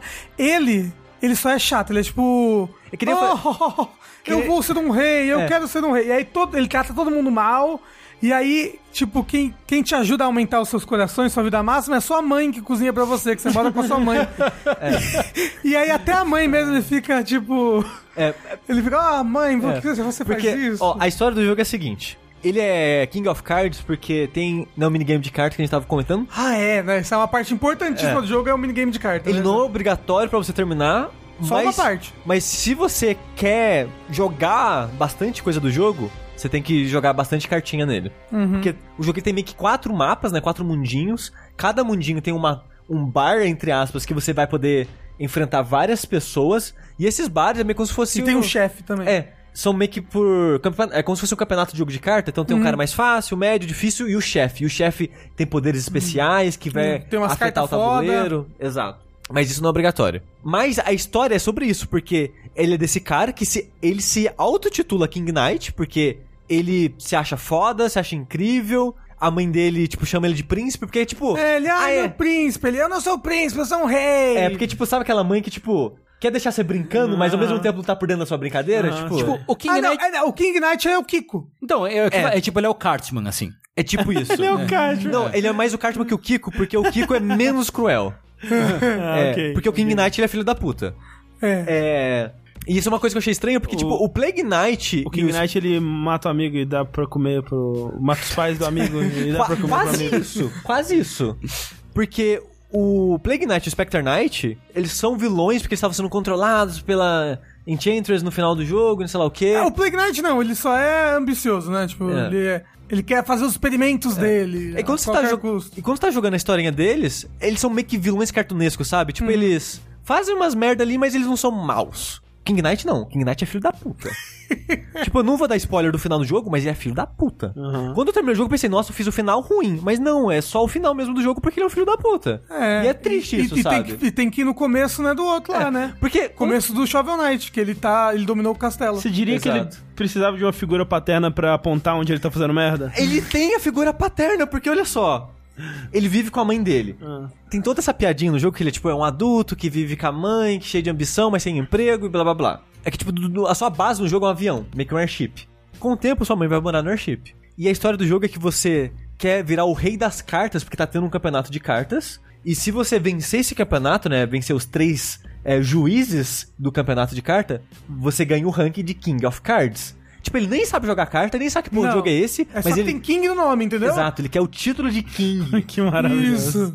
E o, todo jogo é isso, é você tá indo atrás desses três juízes pra vencer deles e virar o rei. O primeiro rei que você encontra é o rei que ele destrona na história do Shovel Knight, que volta a ser o rei depois que você termina o Shovel Knight. Você vence ele e ele fica comovido com a sua energia, a sua, sua motivação. Tipo, porra, cara, você, nossa, você quer muito ser rei, né, cara? Tipo, vou acompanhar você na sua jornada e vou te ajudar. E nisso, ele conhece a sua mãe, porque os dois estão no airship. E os dois começam a se pegar. Assim, tô, você tá me dizendo que essa é a melhor história de Shovel Knight, então? É isso que eu tô Não, é dizendo. muito engraçado. Não, é- essa é a parte mais engraçada. E eu pensei que ia dar a volta, eu pensei que ele ia perceber que os erros da- das escolhas. Não, foda-se, ele, ele sacrifica a mãe dele e o pai adotivo dele e tudo pela da ambição dele. Mas é engraçado que, tipo. A, a- a mãe, tipo, eles não estão se pegando, mas eles estão se chavecando tanto, os dois. e ela já conhecia o rei, né? Ela já admirava o rei antes. Aí os dois se conhecem. E toda vez que você vai falar com um dos dois, porque o rei, ele vende as, as roupas alternativas pra você. E a sua mãe, ela vende a torta que te dá mais vida e a torta que te dá mais mana. Toda vez que você vai falar com um dos dois, pela primeira vez, quando você vai na base, os dois se chavecam e você fica, pelo amor de Deus, cala a boca, para com essa porra. tipo criança, quando os pais estão dando beijinho, alguma coisa do tipo, e ele fica incomodado. É tipo isso, essa é a parte mais engraçadinha da história. quer dizer então que o rei e a mãe do, do King Knight são tipo a mãe do Ash e o Mr. Mime, assim? É tipo, é tipo isso. Eu achei que a história no final seria tipo, ela ia casar com o rei, ia virar rainha, ele príncipe e eventualmente ser uma realeza, sabe? Só que não, não, ele é só filho da puta mesmo e vira o vilão que ele é no, no Shovel É, Knight. ele tinha que virar, né? De Sim. qualquer jeito. Mas, mas é divertido. E tipo, se você tem a versão completa, cara, joga, porque é muito legal. Não, e o que, que você achou do jogo de carta? Eu gostei, mas eu me sinto muito burro toda vez que eu jogo ele. Então, ele me dá muito nó na cabeça, eu me sinto burro demais. É, porque você tem, tipo, um mini deck de 16 cartas, e as cartas, ela tem setas. A seta é, pra que direção essa carta consegue empurrar outra carta? É. E uma carta não consegue empurrar a sua carta se a sua carta empurraria outra carta naquela mesma, direção. É como se as, força, Então, se- as forças iguais se anulam. E, então, vamos supor que sua- a sua carta, ela tem uma seta pra direita. Se alguém tentar te empurrar pra esquerda, ela não consegue, porque a sua carta tem uma seta pra direita, É. entendeu? E você tem um tabuleiro que começa sendo de 4x4, até onde eu joguei ele virava de 6x6. É, Não, ele- ele, ele vira de 3x3. É 3x3, mas ele tem vários formatos. Depois tem formato que é cruz, formato que é tipo Hum. retangular. Mas ele são grids de quadradinho pra você encaixar suas É, cartas. porque aí o- a regra do jogo é: você tem que deixar uma carta sua em cima de uma gema que vai estar nesse tabuleiro. Só que você não pode pegar a sua carta e botar em cima da gema. Você tem que empurrar a sua carta pra cima da gema. E todas as cartas são isso: são um quadradinho com setas. E as setas indicam pra que direção a sua carta consegue empurrar outra carta. Só que o seu oponente também vai botando cartas e empurrando as suas cartas. E pra fora desse tabuleiro tem só um, um escanteio só, uma linha de escanteio de cartas. É. Então, tipo, tem um momento que enche esse escanteio, né? E aí você não consegue empurrar mais nada pra fora. Só que parece uma coisa que é simples, não sei se parece que é simples na verdade, porque eu achei bem complicado quando eu tava começando É. a jogar. Só que é muito difícil. É. O- o- os NPCs, ele- eles vêm com umas, umas estratégias, tipo, eu apanhei tanto pra aquela menina que tá no barco. Sabe quando você chega no barco pela primeira vez e tem uma menina que você pode jogar contra ela? Que ela cria uma mesa mágica pra jogar Ah, sim, você? sim, sei, sei. Caramba, eu apanhei demais, eu apanhei demais. Eu É. muito que você jogasse, André. Que você pensa muito, um menino que pensa Mas o André, demais. André não pensa muito. O André não gosta de card game. Eu odeio. Mas Inclusive, não eu é tava um perguntando. card game, né? Ele é meio que um board game... Inclusive, eu tava perguntando ali, é melhor que Triple Try? Triple Try é péssimo. O que, que é? Triple quem? É o do Final Fantasy VIII. É, o jogo de card Final Fantasy eu não gosto muito também não. Mas é muito inspirado nele. Mas sabe qual, ó, falando então, sabe qual jogo de carta de videogame que é bom? Final Magic. Fantasy IX. É o do o Gwent é legal, no, no Witcher 3. Falecido, um beijo, Gwent. o Dice Poker do Witcher 1 e 2. E o do Kotor, como é que chama? É aquele do, das cartinhas lá, como é que chama? Eu não lembro o nome. É Eu- Pazak, não lembro. não lembro Aquele jogo de carta Devoland 2 é legal também. É isso aí. É, mas o- esse jogo, o, de- o jogo de carta é bem elaborado até. Porque, que nem o Rafa tá falando, você vai ter gemas, começa com pequenininho, né? Só quatro slotzinhos, mais esse um vazado fora. Um, Esse é- um grid de 2 por É como 2 se fosse um cemitério, digamos assim, da, do tabuleiro. E uma gema. Depois um grid de 3x3 com 3 gemas. E depois um grid maior com 5 gemas. É, e o jogo só acaba quando o tabuleiro tá cheio. É, o grid principal. Porque É. tem o principal e o cemitério. Isso. Quando o principal enche... é, O jogo acaba. O jogo acaba. E é legal que, conforme você vai jogando, todos os NPCs que te vêm de acessório, que eu falei nessas fases especiais, vão pro seu barco. Hum. Durante o jogo, você acha andando pelo mapa os chefes do Knight. Quando você vence ele, ele vai pro seu barco também. Então, vários NPCs que você vai continuar no longo do jogo, eles vão pro seu barco. É assim que você consegue cartas novas, né? Porque isso é a coisa que eu menos gosto, é por aposta. Tipo, é, É. tipo Tazo. Ah. Você tá jogando com alguém que você perdeu, eles vão pegar uma carta sua. E vão pegar forever. É, tipo o Triple É. Triad mesmo. Sim, sim. Só que o jogo, pelo menos, ele é amigável no sentido que você pode ir no vendedor, que tem um vendedor que ele revende as cartas que você Ah. perdeu assim. Uhum. E você e é relativamente barato. E você pode comprar cheat. É, você também, pode- pra você roubar no meio do, do É. jogo. E por favor, faça isso. O Cello ali, Cello, disse, perguntou se a cartinha é obrigatória pra progressão e vocês disseram que não, né? Não, não é Não, obrigatório. mas assim, a primeira é. O primeiro campeonato é. É? O do. Que você tem que vencer o, o Black Dark Knight. Knight. É Dark Knight, eu não sei. É, É obrigatório? É, porque aí só depois que aparecem os NPCs que falam: Nossa, a gente É viu você vencer o campeonato. Sim, é. então o primeiro campeonatinho é obrigatório. É, o resto são todos opcionais. Você pode passar o resto. E é tipo. É de, esse primeiro campeonato é de boa. Eu É. acho que eu venci todo mundo de primeira nesse assim, não, campeonato. eu perdi pro, pro Black Knight um milhão de vezes. Black Dark Knight. Black Dark, Dark Knight. Knight. É. Dark Black Knight, Batman. O, mas eu achei esperto esse jogo de carta porque você não pode se dar o ponto. Você tem que planejar o seu ponto. É. Aí você pensa, ah, eu vou colocar essa carta aqui do lado da gema, porque aí eu vou empurrar ela pra cima da gema. Aí o cara vai empurrar pra fora. É, porque aí, outro a, a partir do momento que tem uma carta em cima da gema, a pessoa pode botar uma carta ali empurrando a sua. Então você tem que meio E, que e pensar. ficar no lugar da gema. É, eu vou Tem que pensar eu- daqui a cinco rodadas. É, esse aqui é o foda, porque você tem que pensar, eu vou empurrar isso É. daqui pra cá.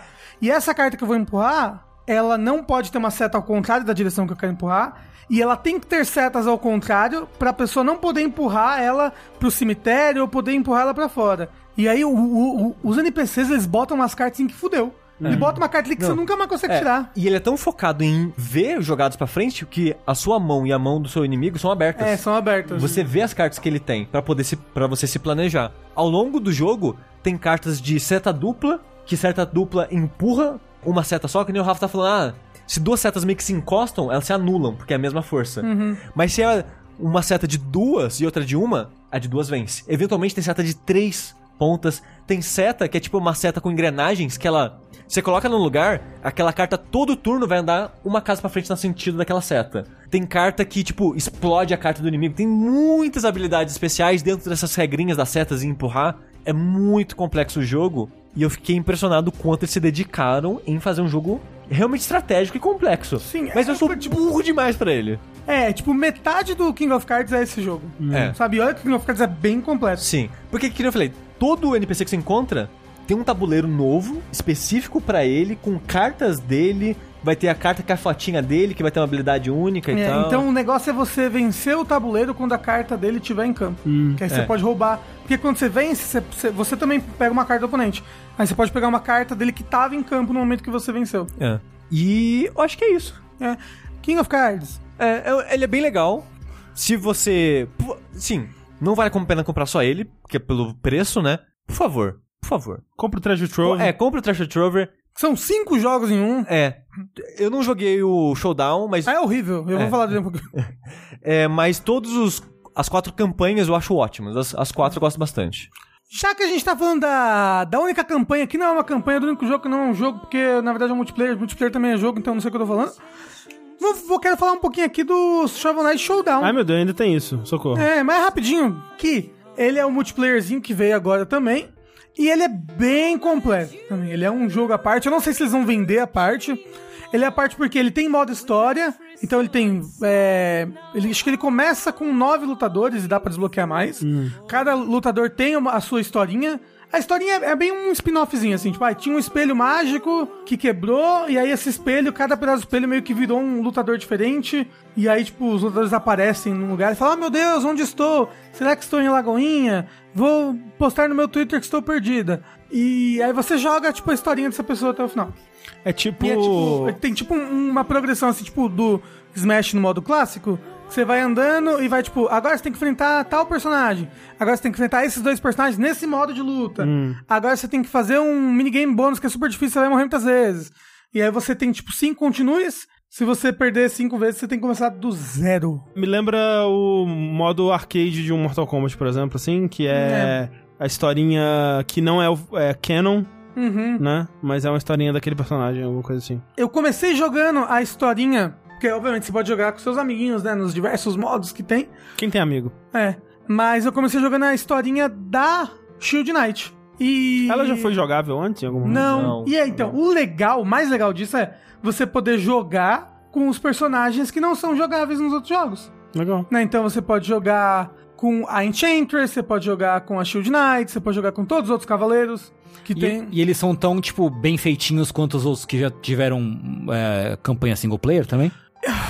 Então, meu problema, meu problema é que, na minha opinião, de quem tentou jogar esse jogo por umas 3 horas e não conseguiu zerar uma campanha, é que ele é muito desbalanceado. Hum. O Spectre Knight, ele é muito poderoso. Ele é muito. O NPC pegar ele, eu joguei tudo normal. Falei, eu sou normal, vou jogar normal, vou vencer a campanha normal. Aí eu descobri que eu não sou normal, porque eu não conseguia. Tem, tinha uma batalha contra o, o Plague Knight. Toda vez que aparece ele, ele tem praticamente as mesmas habilidades da campanha dele. Então ele é muito poderoso. Ele te ataca muito rápido. Ele. Ele tem um, um parry muito rápido também. Todo mundo tem parry que é rápido, mas ele dá parry muito constante. E o Cavaleiro Gordo? Tem um Cavaleiro que é gordo. Ele não é gordo, ele é fortinho. Ok. Ele tem ossos largos. Eu não joguei com ele. Mas, tipo, tipo, o meu maior problema pra mim foi esse. Os personagens, pelo menos a Shield Knight, ela é bem simples. Ela tem dois botões de ataque, cada botão faz uma coisinha, e o botão tem uma. um- umas variações. Por exemplo, a Shield Knight, um botão joga o escudo. Como se fosse um boomerang. Uh. Se você apertar pra cima, ela joga na diagonal pra cima. Se apertar pra baixo, ela joga na, diago- dia- na diagonal pra baixo. E se você apertar o botão de jogar o escudo quando você não tá com escudo, quando você tá jogando ele no boomerang, ela dá tipo um soco. Uhum. Um outro botão é o dash, e você pode usar o dash pra frente com o escudo ou o dash pra cima. Você pode usar o dash sem o escudo também, mas não dá dano, né? Com o escudo dá dano. E é só isso que ela tem. E pula. Me parece que o, o- as habilidades do Spectre Knight são muito mais complexas do que isso. Ela, ele parece muito mais rápido, ele parece muito mais Capaz. é, e quando um deles te pega, tipo, num ataque, porque você tem, tipo, 5 de HP, é pouco. Ele te dá um, um combo tão grande, ou, tipo, você fica em defesa enquanto você tá caindo pra, uma, pra lava, que, às vezes, um, um, um minuto de batalha, contra umas batalhas bem justas, que é você contra três Spectre Knights, é, perdeu. Você já era, perdeu uma vida. Aí você perde cinco vidas, aí você tem que voltar do começo da campanha de novo, que é demorado. O bom é que a campanha ela é meio que aleatória. Quais são as fases da campanha? Não sei se é bom, na verdade. Então, tipo, pô, perdi a campanha, vou começar de novo. As fases são todas diferentes. É, sim, sim. Então, eu não sei se é bom porque eu fico, porra, não, eu quero vencer aquela campanha lá que eu tava fazendo. Mas Vou é bom. historinha. Não, Ah, mas jogo a de historinha é a mesma. É mesmo? Não, mas então, mas jogo de luta também muda a ordem dos caras que você vai enfrentar, ué. Não, no Smash não. Ah, mas que Ah, mas nem é jogo de luta. Não, mas no Smash, por exemplo, tem um- uma temática assim, ó. Eu tô com o Terry, eu vou vencer todos os personagens de jogo de luta. Entendeu? Aí, a primeiro é o Ryu, depois é o Ken, depois é não sei o quê. Mas Entendeu? Aí no, o Smash é diferente. No, no Mortal Kombat também, né? Tipo, os mesmos? Ah, muda. o modo campanha é sim. Então, e é, e é o modo campanha, é o modo história. Não, mas no modo arcade muda. Mas, Enfim, foda-se. Mas, ah, É, mas eu ficava, eu ficava, eu fiquei, ficava triste toda vez que eu morria, aí mudava o desafio que eu tinha que inventar.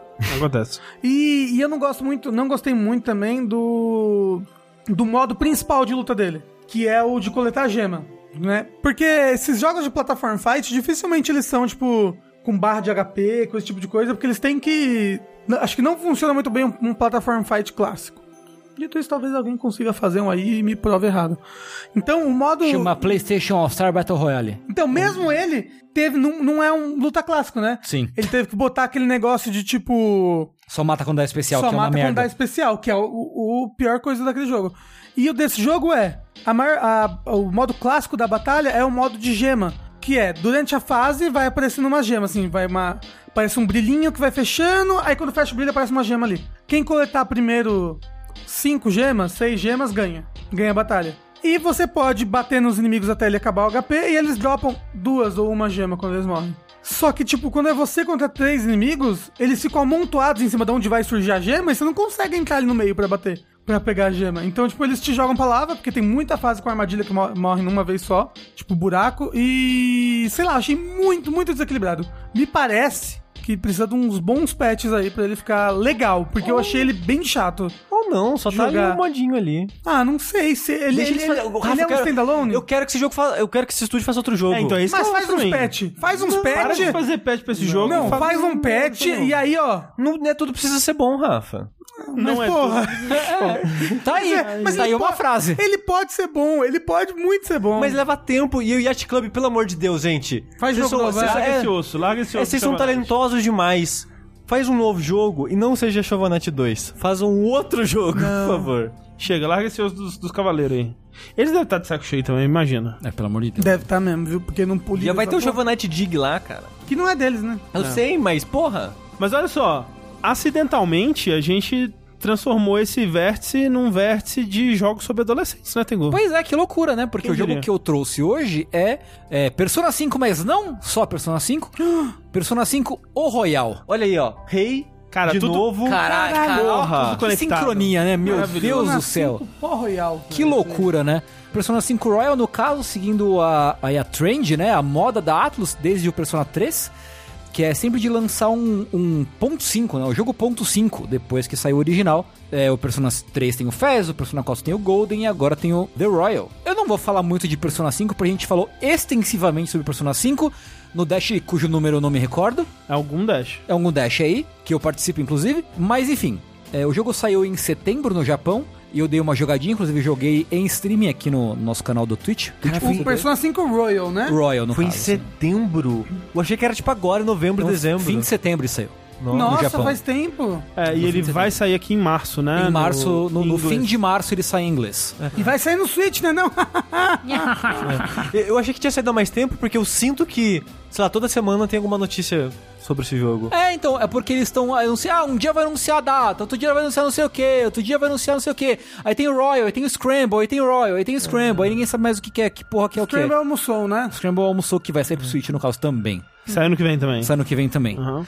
Mas o caso é que, né, a gente não vai falar sobre o jogo em si, mas eu joguei um pouquinho do The Royal, inclusive joguei em streaming, né? Aqui no nosso canal do, da Twitch, twitch.tv jogabilidade, se você tá ouvindo a versão gravada desse podcast e não conhece, a gente streama lá às vezes, e eu streamei um pouco é, as primeiras horas desse jogo. É, qual é que é a proposta né, do, do Royal? Assim como o Golden e o Fast, ele é uma versão do jogo original com coisas a mais, com conteúdo a mais. Teoricamente, como foi anunciado pela Atlus, esse jogo tem seis meses a mais de tempo de jogo, né? Não de seis meses do mundo real, obviamente, né? A gente não quer ficar seis meses jogando. Mas caralho, tem seis meses a mais? Sim. É, porque. Ele entra, tipo, no segundo colegial? Não, pera, que colegial que ele tá nisso daí? Eles estão no segundo. Segundo. Segundo. Caramba, então entra, entra no terceiro colegial? Eu não sei, porque no Golden acaba o ano letivo e tem coisas depois que termina É, o ano então. letivo. Se, não me, se me lembro bem, assim. É porque assim, o, o, o, o jogo começa em abril, né? Isso. No E- o, o- tanto 4 quanto 5 começa em abril. né? É, e o, né, o ano letivo aparentemente também começa em abril? Começa em abril, sim. É. E aí, o. Pelo que eu me lembro, a história do. Do 5 ele acaba, tipo, antes do Natal, né? Eu Uma acho que assim. ele acaba perto do Natal, aí tem um pulo. É, e esse pulo talvez seja o que vai É. ser adicionado? Eu não é, sei. mas vai ter mais. O caso é que tem mais conteúdo, mais NPCs. ah, E tem uma pessoa a mais na sua parte, não é? Exatamente, tem uma personagem nova que é a Kasumi. E, enfim, a, a promessa é que tenha bastante conteúdo, né? Tanto o Golden quanto o Fez, eles são expansões com bastante conteúdo. Se, você, se o conteúdo é bom ou não, aí já é outra questão. Mas é bastante conteúdo, né? O Persona 4 até você tem uma rota que tem um, um bad end que você se alia ao vilão, tem uma, um social link que é com o vilão, então espera-se que no, no, no Royal tenha, tenha também uh, bastante coisa pra explorar. E eu fiquei contente porque eu joguei as primeiras duas horas, mais ou menos, do, do Royal, e já aparece coisa nova do conteúdo novo Ah, é, nessa, nesse comecinho, né? Então, né, não sei se é, se é spoiler ou não falar, mas no começo do jogo tem uma sequência que você tá fugindo de um cassino, né, com a sua festa, né, a sua party. Ah, e aí a Kasumi, que é a personagem nova, já aparece pra lutar com você uma luta, né? Tem uma, tem você é, vai pra uma parte que não tinha no original do cenário e ela aparece pra te salvar de uma emboscada e você faz uma luta rapidinha com ela. E o, o computador controla, mas você já vê um pouquinho das coisas que ela faz. Não aparecem do persona dela, mas ela já luta com a, com a escopeta é, dela em uma, em uma das batalhas. É, nessa sequência também do cassino também mostra o gancho, né? Que aliás, o gancho do Persona 5, que inclusive estreou em Smash, não em Persona. é verdade. Então, muito obrigado, Nintendo, aí, é, por ter melhorado o Persona. E você tem, tem logo de cara, você tem essas coisas novas, né? Tem uma cutscenezinha apresentando a personagem nova, essa mecânica nova do gancho, que quase não é usada, mas já, já te mostra que ela, ela existe. E aí, Deve ser mais usado no conteúdo extra. Prova- talvez, talvez sim, talvez não. Eu acho que eles mudaram algumas coisas nas dungeons. É, então, eu, a- eu acho que de modo geral, o jo- é porque assim, o Golden e o.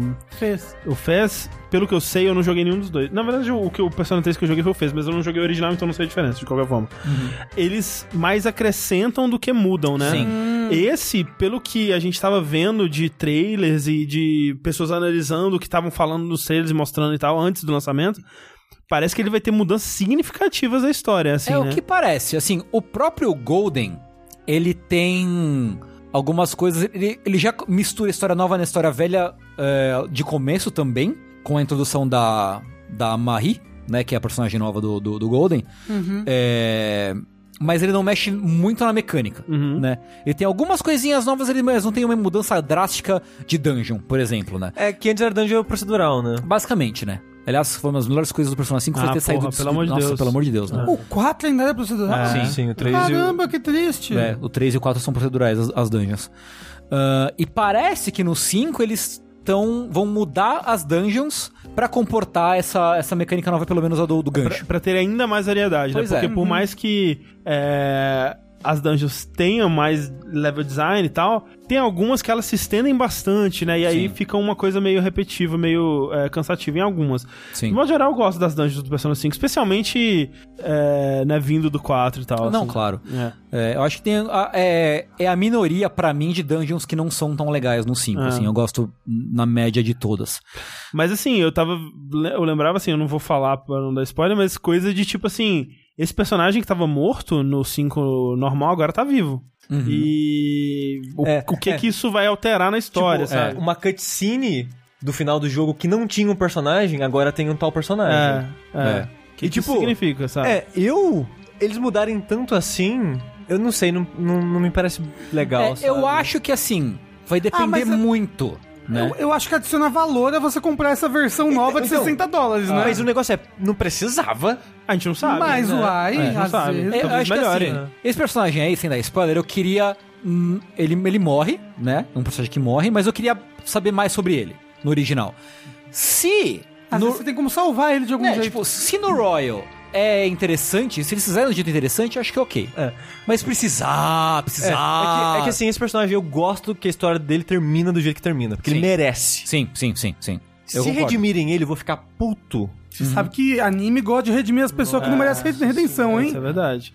Mas é que assim, eu, eu acho que o Persona 5, ele, eu amo, o jogo que eu adoro, mas ele tem pontos ali que eu gostaria que ou fossem mais explorados, ou que fossem melhor trabalhados, né? É tipo aquele ponto que eu queria é, ficar com o amiguinho não posso. Não pode. É, por exemplo, Absurdo. é, a Haru, ela Uhum. já aparece no começo do jogo. Hum. Quem é raro? A médica? A Haru é a do, é a Noir. É a filha do. Do, Do milionário lá. O Rafa não jogou, já. Eu não jogou? não, eu joguei até o final do primeiro palácio. Ah, então, Ah, aí, então, é. esse é um problema, por exemplo, né? É, Porque Palácio. ela é uma personagem que só aparece no final do jogo e não tem muito tempo pra É, desenvolver. eu né? acho que ela é a última personagem que entra na sua, na Sim, sua party, é eu última, acho. é. É, e ela entra tarde e ela, o jogo não desenvolve tão, tão bem ela. E logo no começo, você tá andando pra escola no, no fim da primeira sub mini dungeon, vai? De tutorial. Você já encontra ela no corredor, conversando com alguém sobre, ah, porque a horta, não sei o que, minhas plantinhas, não sei o que.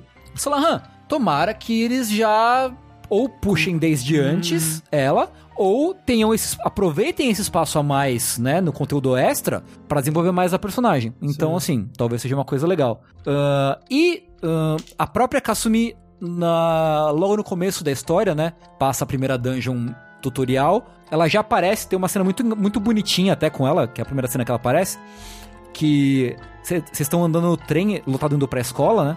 E aí tem um cara, ela tá sentada no trem, no banquinho, né? Aí tem uma senhora com a bolsa, né? Tipo, ela, ah, é, deixa eu, eu. Eu te dou lugar, né? Aí ela levanta, aí vem um cara e toma o lugar da, da senhora, assim. Aí, tipo, você tem a opção de chamar a atenção do cara, de não chamar, não sei o quê. E ela meio que já parece que é uma pessoa simpática, boazinha, de, de, de bom coração e tal. E aí vocês saem do trem, eles conversam um pouquinho, ah, você da mesma escola que eu, não sei o quê. E, e eu joguei até aí, né? Joguei só um pouquinho depois disso. Então, eu acho legal que eles estão desde, desde o começo inserindo esses elementos novos do Royal e que talvez tenha uma chance deles mudarem alguns acontecimentos pra aproveitar melhor algumas coisas. Então, assim, Mas uma coisa que precisa ser dita que a gente não falou e que é bizarro, assim, é. Da- tendo em vista o, o- como, a, sei lá, todos os jogos fazem hoje em dia, ó, a maioria, é que esse não é um DLC, né? É um release separado, assim. Sim. E se você não pode pegar o seu save e continuar, né? Exato. Não. Você, Você tem... que começar o jogo do zero. É, tipo, é outro jogo. Realmente é como faziam na época do PlayStation 2, sabe? Então é, é meio antiquado, assim. Não tô dizendo que não tem conteúdo pra justificar, não sei. É, mas é, Não- é esquisito. ainda não tem como a gente saber, né? É. Vocês sabiam que na- no Persona FES, a versão japonesa, ela saiu em duas edições. A versão standalone e a versão expansão. Ah, que é, é? um disco só com o conteúdo do FES. Ah. Que você tem que botar com o jogo. Você buta com o disco do expansão, ele pede original. Você põe o original, aí você põe o FES de novo. Caralho, e velho. É, Tipo, é muito convoluto, assim. ele- eles fizeram essa gambiarra nessa época e não quiseram fazer pro 5, que seria muito mais fácil. Pois né, é, tipo, e a assim. versão que eu tenho é essa, é a, do, é a versão expansão do, É do porque FES. eu tenho o PS4 de. O PS4, o Persona 5 de PS4. E eu não sei se eu tenho vontade de comprar uma É. nova versão Royal. Porque assim, eu Você queria quer nem- jogar mais. Eu quero... Será que quer? Ai, é, não, mas é Você porque... tem, você tem um pouquinho de preguiça com o personagem. Eu É fo- tenho- É só eu- fogo no cu isso aí, Rafa. Não, eu, ó, eu, eu- É verdade. É, Você tá certo. É verdade. Foi. Porque, tipo assim, eu queria pegar o menino e não me deixa pegar o menino. É, não tem ainda, ainda não tem relacionamento gay. E eu nem posso ser menina também, se eu quisesse, pra pelo menos Não pegar pode, menino. pode. Não pode. Só no 4. No, no, no 3, no três. 3 portátil. Só no Portable. Isso. Ah, no portátil dá pra você ser uma Mas menina? é outra Dá. campanha também, né? É, você joga no, no Play 3 Portable, você joga com a menina e é uma é, é a mesma história Com coisas basi- diferentes. básica com algumas mudanças. Hã. Tipo, na Velvet Room, em vez de ser a Elizabeth, é o Theodore, é um cara. É, mas dito isso, o tema da personagem nova é muito legal. É, da Kasumi cara. é muito legal. O que, muito- assim, o que teve de música nova que eu vi você jogando, eu gostei bastante, tipo, a abertura nova, ela Sim. não é tão boa, nem, tipo, nem no vídeo, nem na música quanto a original, eu acho. Sim, Mas é uma música muito da hora. sim, sim. E também acho. esse tema que tocou, eu achei da hora também. É bem legal. Outro detalhe que, a gente, que você tava reparando que é verdade é os retratinhos, né? É. Agora os retratinhos, tipo, eles são um pouquinho diferentes, tem mais expressões, Uhum. né? Esses retratinhos que aparecem na esquerda do É, diálogo? quando- enquanto Isso, o é, personagem tá balão. falando. Normalmente, os retratos que tá, o personagem tá mais de frente, assim, não tão de, de perfil, são os novos. É, e eu acho legal, dá uma variedade É, mais tipo, legalzinha. Pequenas pros- coisinhas que vão popando, assim, que são É. novas. Eu lembro do Sushi reclamar que o Ryuju, ele fica insuportável depois de... Ryuju? Ryuji. Ryuji. É, o Ryuji. Ele fica insuportável depois de um certo momento no jogo. É, ele dá um estalo nele. Ele, tipo, tá na hora de eu ser um saco. A história precisa que eu seja insuportável. É, porque deixa até então ele era insuportável. É. É, porque até o momento que eu joguei ele era super legal. É, você acha que isso é, é uma coisa que é consertável com essa versão nova? Ou, ou é, é tão ligado na história isso que não tem como Assim, consertar?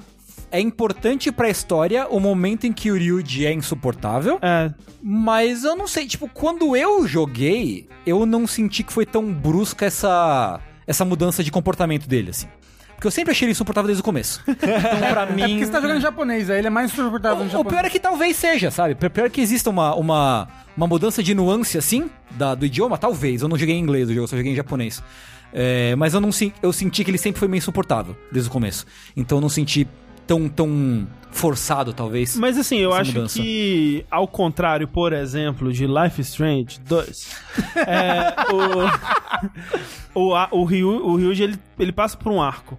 É demorado, porque tudo no Persona 5 é demorado, né? Porque é um jogo de cento e tantas horas. Socorro! Mas, mas se você pega, assim, o que, que aconteceu ao longo de Persona 5, você vê que ele claramente passou por um arco onde ele foi um escroto e melhorou, percebeu que tava sendo um escroto e foi, um- tornou-se uma pessoa melhor. Too little, que too late.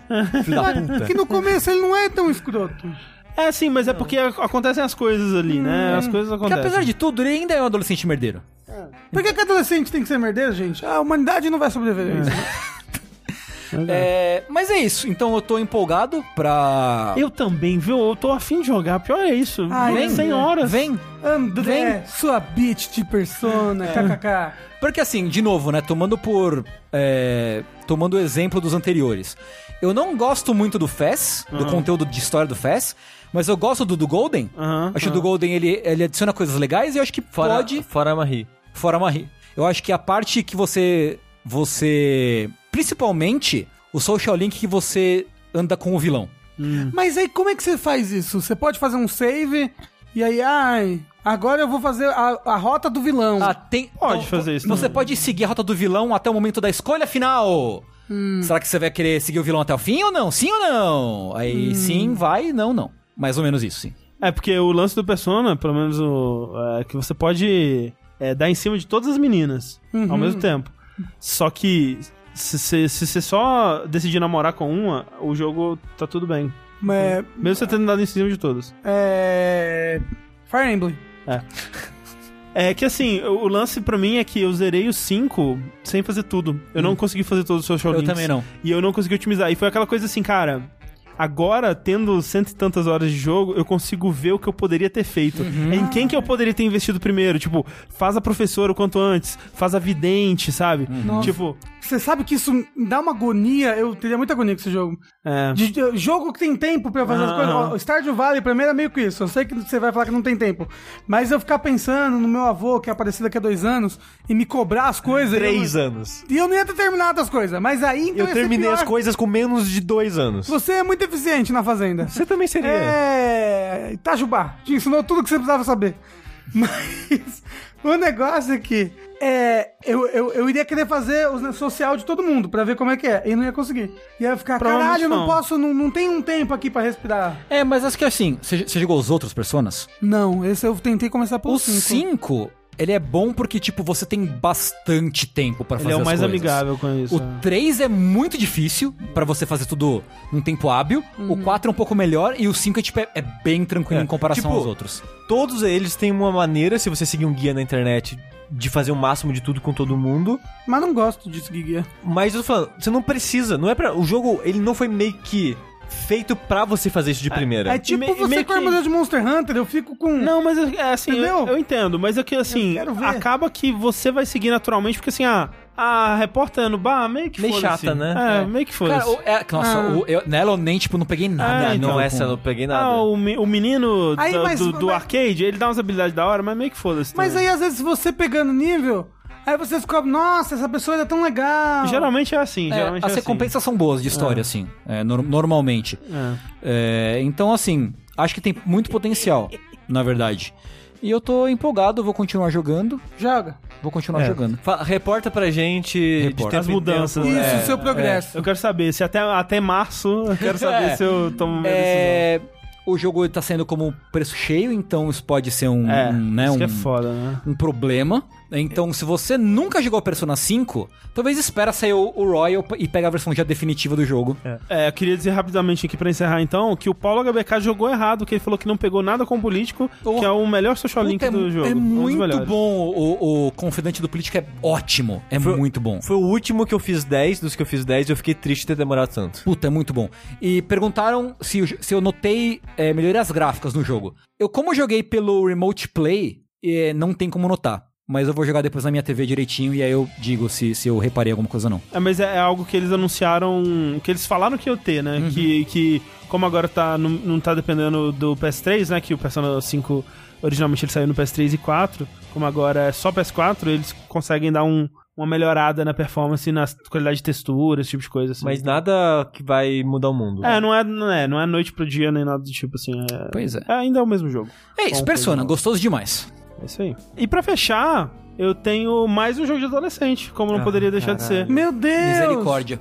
Que no caso é o After Party, que é o novo jogo do é, Night School Studios. Que é quem fez Oxenfree. Oxenfree. Oxenfree, que é um jogo que eu não gostei tanto, né? O Oxenfree, no caso. É possível que eu não tenha gostado tanto que eu joguei em live e eu não consegui prestar tanta atenção. É só pra mim jogar jogo, jogo em live pra mim. Eu nunca consigo prestar toda a minha atenção pro jogo, né? Quando eu tô jogando em É, live. Tem jogos que são mais e menos, menos propícios, né, pra jogar na nave, assim. É, eu acho que. Esse é um jogo de história. É, com muita sabe? narrativa, assim, e ele é difícil de prestar atenção porque o, a grande inovação aí que a Night School trouxe pra esse gênero de jogos de conversinha, né? Onde você é, toma decisões de diálogo e né, vê as consequências das suas decisões e tal, é que os diálogos eles acontecem de uma forma muito mais natural, né? Eles, enquanto o personagem tá terminando de falar, já surgem as opções pra você responder.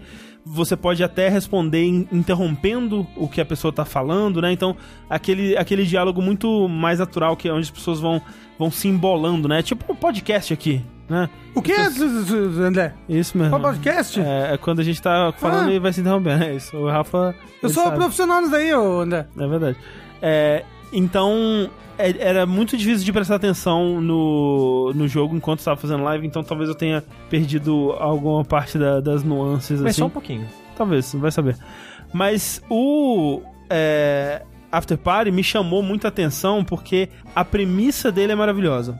É, é uma premissa que imediatamente me vendeu o jogo, que é você controla dois adolescentes, na verdade são jovens adultos, né? Vinte e poucos anos estão na faculdade já, que é a Lola e o Milo. A Lola e o Milo, eles de repente acordam no inferno Morreram, né? morreram, eles não sabem como eles morreram, eles não sabem o que eles fizeram pra estar no inferno. Provavelmente né? drogas. Provavelmente é, drogas. Faculdade é balbúrdia, é plantação de maconha. É verdade. E aí, eles estão nesse inferno. é, essa abordagem não é nenhuma novidade, mas é aquela abordagem de repartição pública, né? É o inferno, mas tipo. É só meu trabalho, sabe? Eu sou, o eu sou o capeta que vai te julgar e te torturar, mas é só meu trabalho. É de né, é, é 9 a 6 aqui. A gente tá fazendo o que a gente pode, fazendo o melhor possível. Depois que acabou meu turno, eu vou beber. E é isso aí. E é meio que acontece, né? Ela- é- é- os dois são levados pra hum, serem fichados, né? Assim, meio que no equivalente infernal do, do São Pedro, que vai falar pra eles o que, que eles fizeram, né? De errado, qual que vai ser a punição deles ali. É o São Pedro que faz isso? Não é o cara que fica na porta? Não, o São Pedro. O São Pedro não manda chuva só, gente? Também. Também, é multitasking, né? É acúmulo de função que chama. Não tá fácil pra ninguém. Não tá, manda né? Não manda tá justiça do trabalho lá no céu. Isso. É, eles vão ser fichados e, é- e tem uma coisa curiosa porque eles vão ser fichados juntos, né? Então tem alguma coisa pelo fato de que eles estão juntos no inferno ali, tem alguma situação específica sobre os dois nisso. Eles se conheciam antes de morrer? Conheciam antes de morrer, eles são amigos de infância e tal. Só que quando eles é, eles estão outras pessoas estão sendo fichadas ali e tal, falando, olha, você fez isso, isso, isso, então seu sua punição vai ser, a gente vai quebrar todos os ossos do seu corpo todos os dias e sei lá o que. Aí ah, vai lá, e aí desce no, no- na coluna de fogo pra ser para sofrer a tortura. Aí quando chega a hora deles, que inferno. é, bate o, o sino da, da hora, encerra o expediente. Então eles não descobrem o que que eles fizeram e não descobrem qual é a punição deles. Eles vão descobrir a punição deles no outro dia e começar a sofrer a punição deles no outro dia. Então nesse primeiro dia eles ficam meio que sem o ter o que fazer, eles ficam soltos no inferno, assim. Eles ficam, é, então vamos vamos ver o que tem por aí, né? Eles começam a explorar, conversar com os demônios e, e as pessoas, e tem uma, uma taxista que começa a mostrar pra eles, né, os lugares e tal. E eles descobrem, né, nesse meio de questionar, tipo, ué, mas que, que a gente fez? A gente não devia estar aqui, deve ter sido um erro e tal. Será que não tem um, como a gente sair daqui? Eles descobrem que tem um, um loophole, né? Um furo ali na- nas regras do, do, do inferno que se eles conseguirem festar duro, mais festa duro do que o Satanás, se eles conseguirem beber mais, vencer o, o Satanás numa disputa de, de festa duro, né? Eles conseguem sair do inferno. Então eles têm que encontrar o Satanás, desafiar ele para uma disputa de festa duro e festa durar mais que Satanás. Esse é o objetivo do jogo. Para que eles consigam escapar do inferno. Eu gosto Foi muito assim dessa, dessa premissa. É muito boa, né? Eu gosto muito ouço dessa essa premissa. falo, Cara, eu quero, eu quero saber o que vai acontecer nessa história. Eu quero muito acompanhar isso. E o e que você tá achando de acompanhar essa história, né? Por enquanto tá bem legal. O jogo ele tem. Eu olhei no How Long to Beat antes pra saber quanto que ele ia demorar. É umas 5 horas e meia, 6 horas. Eu devo ter Ah. jogado umas 3, assim. Boa E- duração, boa é, duração. Sim, e a estrutura dele é interessante porque tem esse, esse prólogo onde você vai descobrir né, qual que é o seu objetivo até no, no jogo. É, daí o seu objetivo passa a ser chegar na festa do, do, do Satanás. Depois passa a ser conseguir desafiar ele para o a bebedeira. E aí, por fim, eu imagino Vencer que a bebedeira. seja a vencer a bebedeira. Eu tô no processo de conseguir desafiar ele, né? Porque a maior parte do jogo se dá por diálogos, né? Então você tá simplesmente acompanhando é, esses personagens que você vai conhecendo e conversando com eles através dessas escolhas.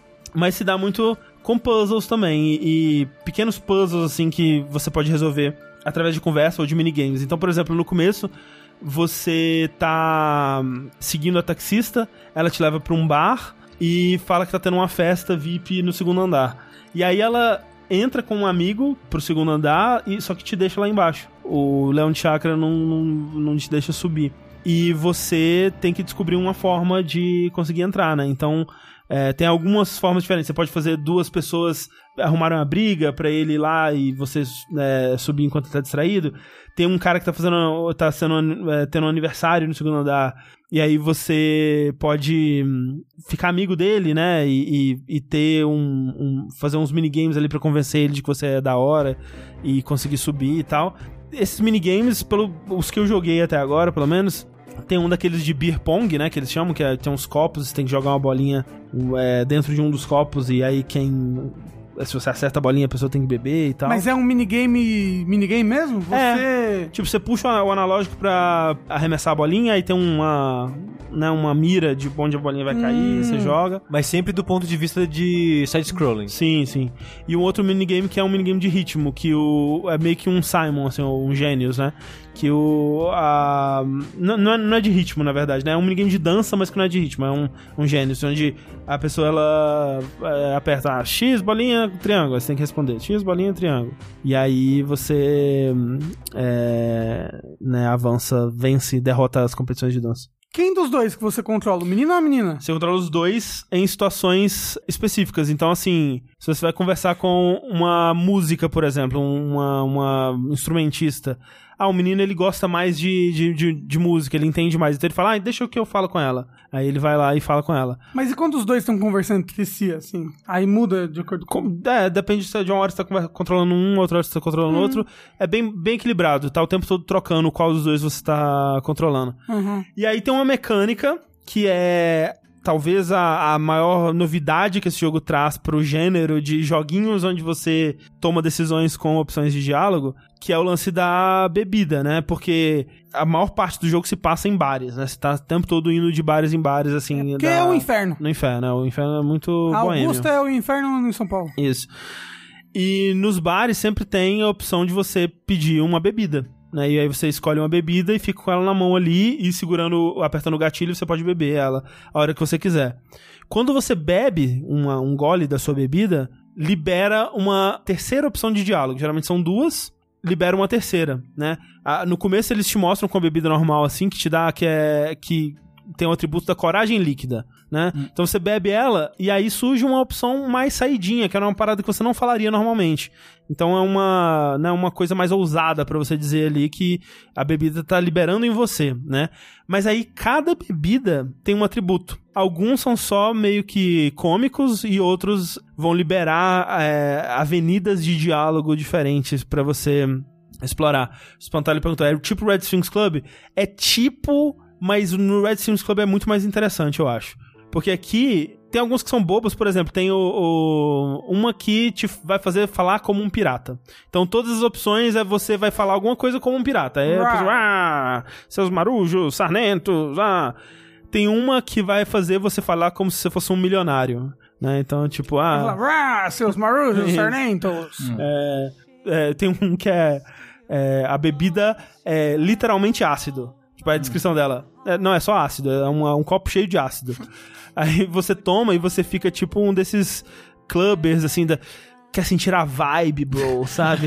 a vibe do momento, só quero me sentir aqui nesse, nessa, nessa festa, tá entendendo, assim, conexão com o universo. Esses efeitos tem, tem alguns que são é, mais úteis, por exemplo, tem uma que vai te dar mais coragem e tal, esse tipo de coisa. É, mas no fim das contas, não funciona muito bem porque você meio que geralmente tem que escolher essa bebida antes de saber com quem que você vai ter que falar.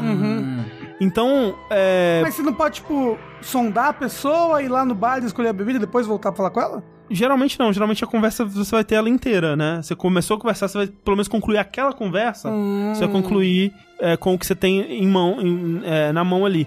E de modo geral, pelo que eu reparei, assim, meio que independente da bebida que você tem, você vai conseguir chegar onde você precisa. Então, por exemplo, tem uma hora que você precisa conversar com uma, uma, uma, é, música famosa pra convencer ela Uma musicista. uma musicista famosa pra convencer ela a ir com você na festa do Satanás, que ela tem um ingresso, enfim. É, E eu tava com a bebida do pirata, que não ajuda em nada. Toda vez que eu falava com o pirata, ela me mandava calar a boca. Tipo, o que você tá fazendo? Eu sou merda. E mesmo assim, eu consegui convencer ela. Então não fez muita diferença, sabe? Então parece que essa parada da bebida, ela tá lá só pra dar uma, Uma gimmick. um gracejo a mais. E isso é decepcionante, sabe? Porque parece uma... Quando eu falo isso, quando eu, quando eu explico essa mecânica, ela parece muito interessante. Pra quem gosta de bebida. Se eu ia falar, eu... quero vencer o jogo sem beber, eu posso vencer? Pode. Posso vencer o jogo na paz do Senhor Jesus Cristo? Pode. Mas eu tô no inferno. Essa, essa e é a agora? piada. Mas você sabe se ele tem múltiplos caminhos Não sei. no jogo? Se ele tem múltiplos sinais? Tem, assim, ele tem múltiplos caminhos, porque assim, sempre ele vai te dar uma missão é, e ele vai te dar possibilidades do que fazer nessa missão.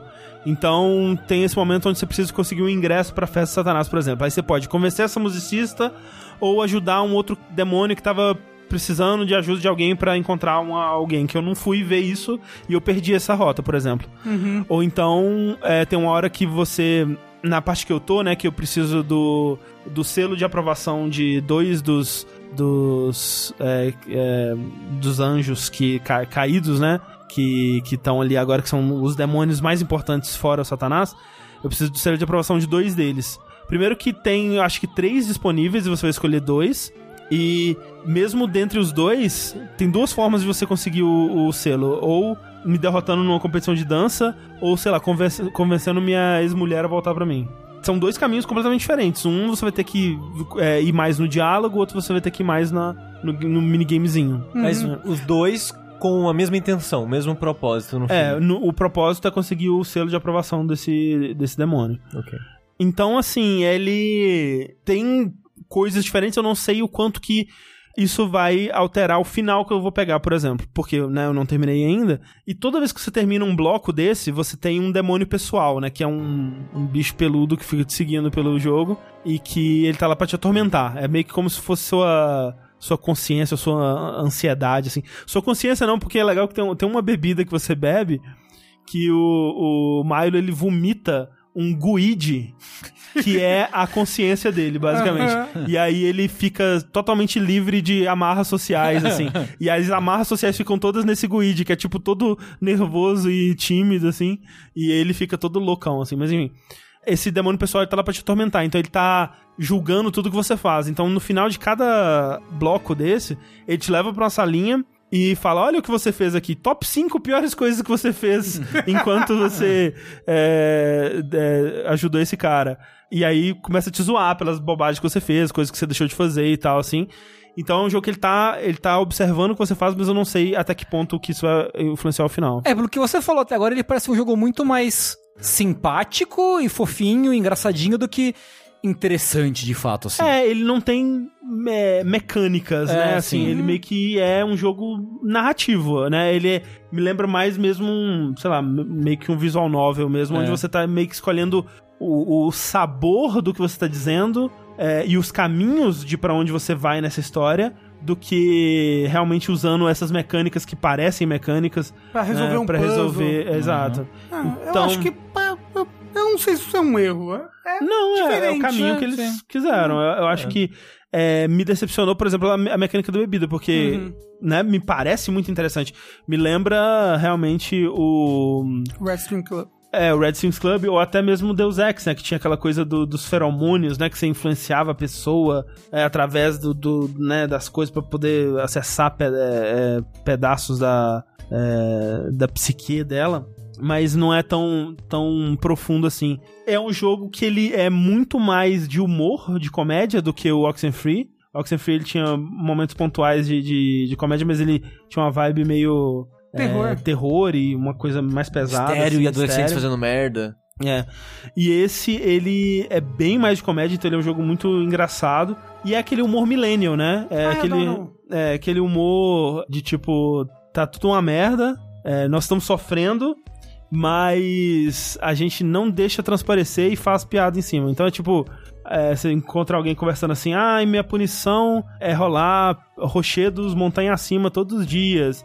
É um ótimo exercício cardiovascular, né? Mas eu, eu gasto muito, sei lá, com é, creme para as mãos. Se fosse um jogo com humor da geração Z, se encontrar o moço, ele ia falar. Rochedo. Ele ia falar. Em, em bez, é, assim, estourado. Rochedo. em, em Comic Sans é, rosa. Rosa.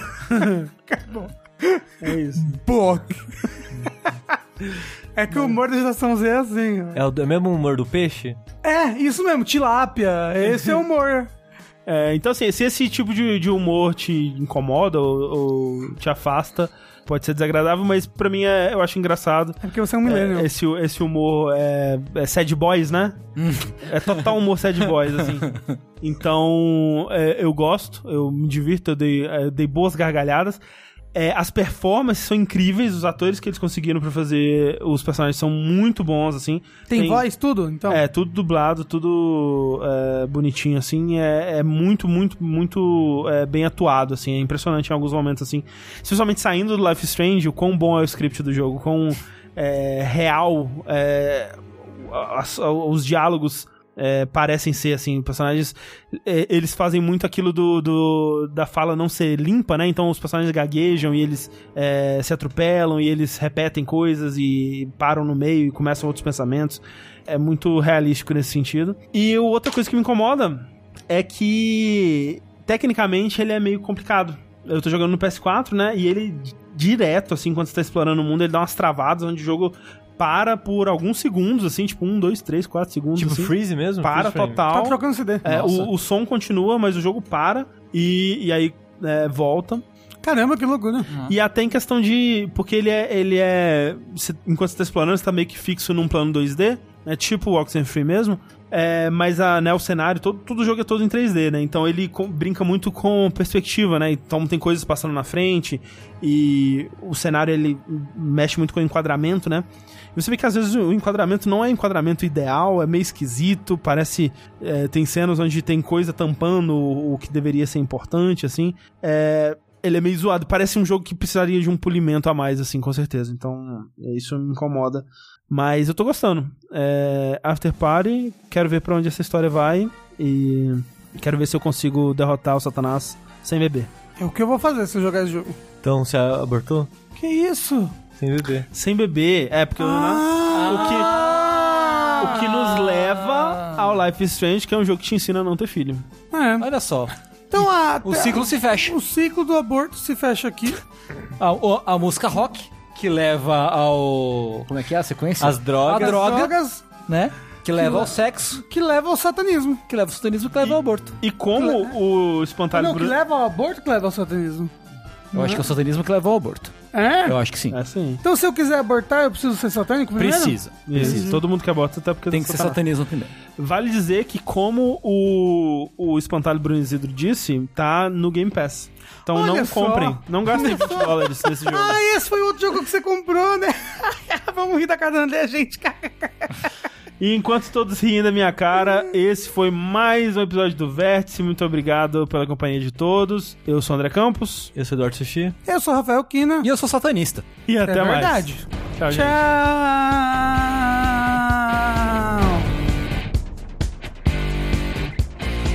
It's now or it's never, and I've got to make my decision. This time could be my moment.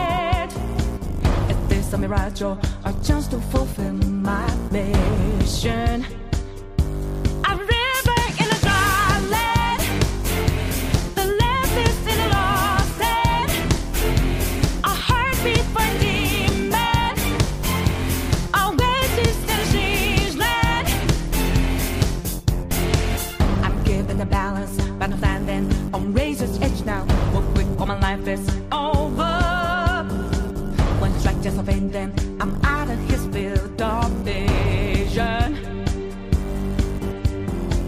Don't ask why I'm ready, but I'm ready to strike him down now. I just saw the new stars, there's no time for indecision.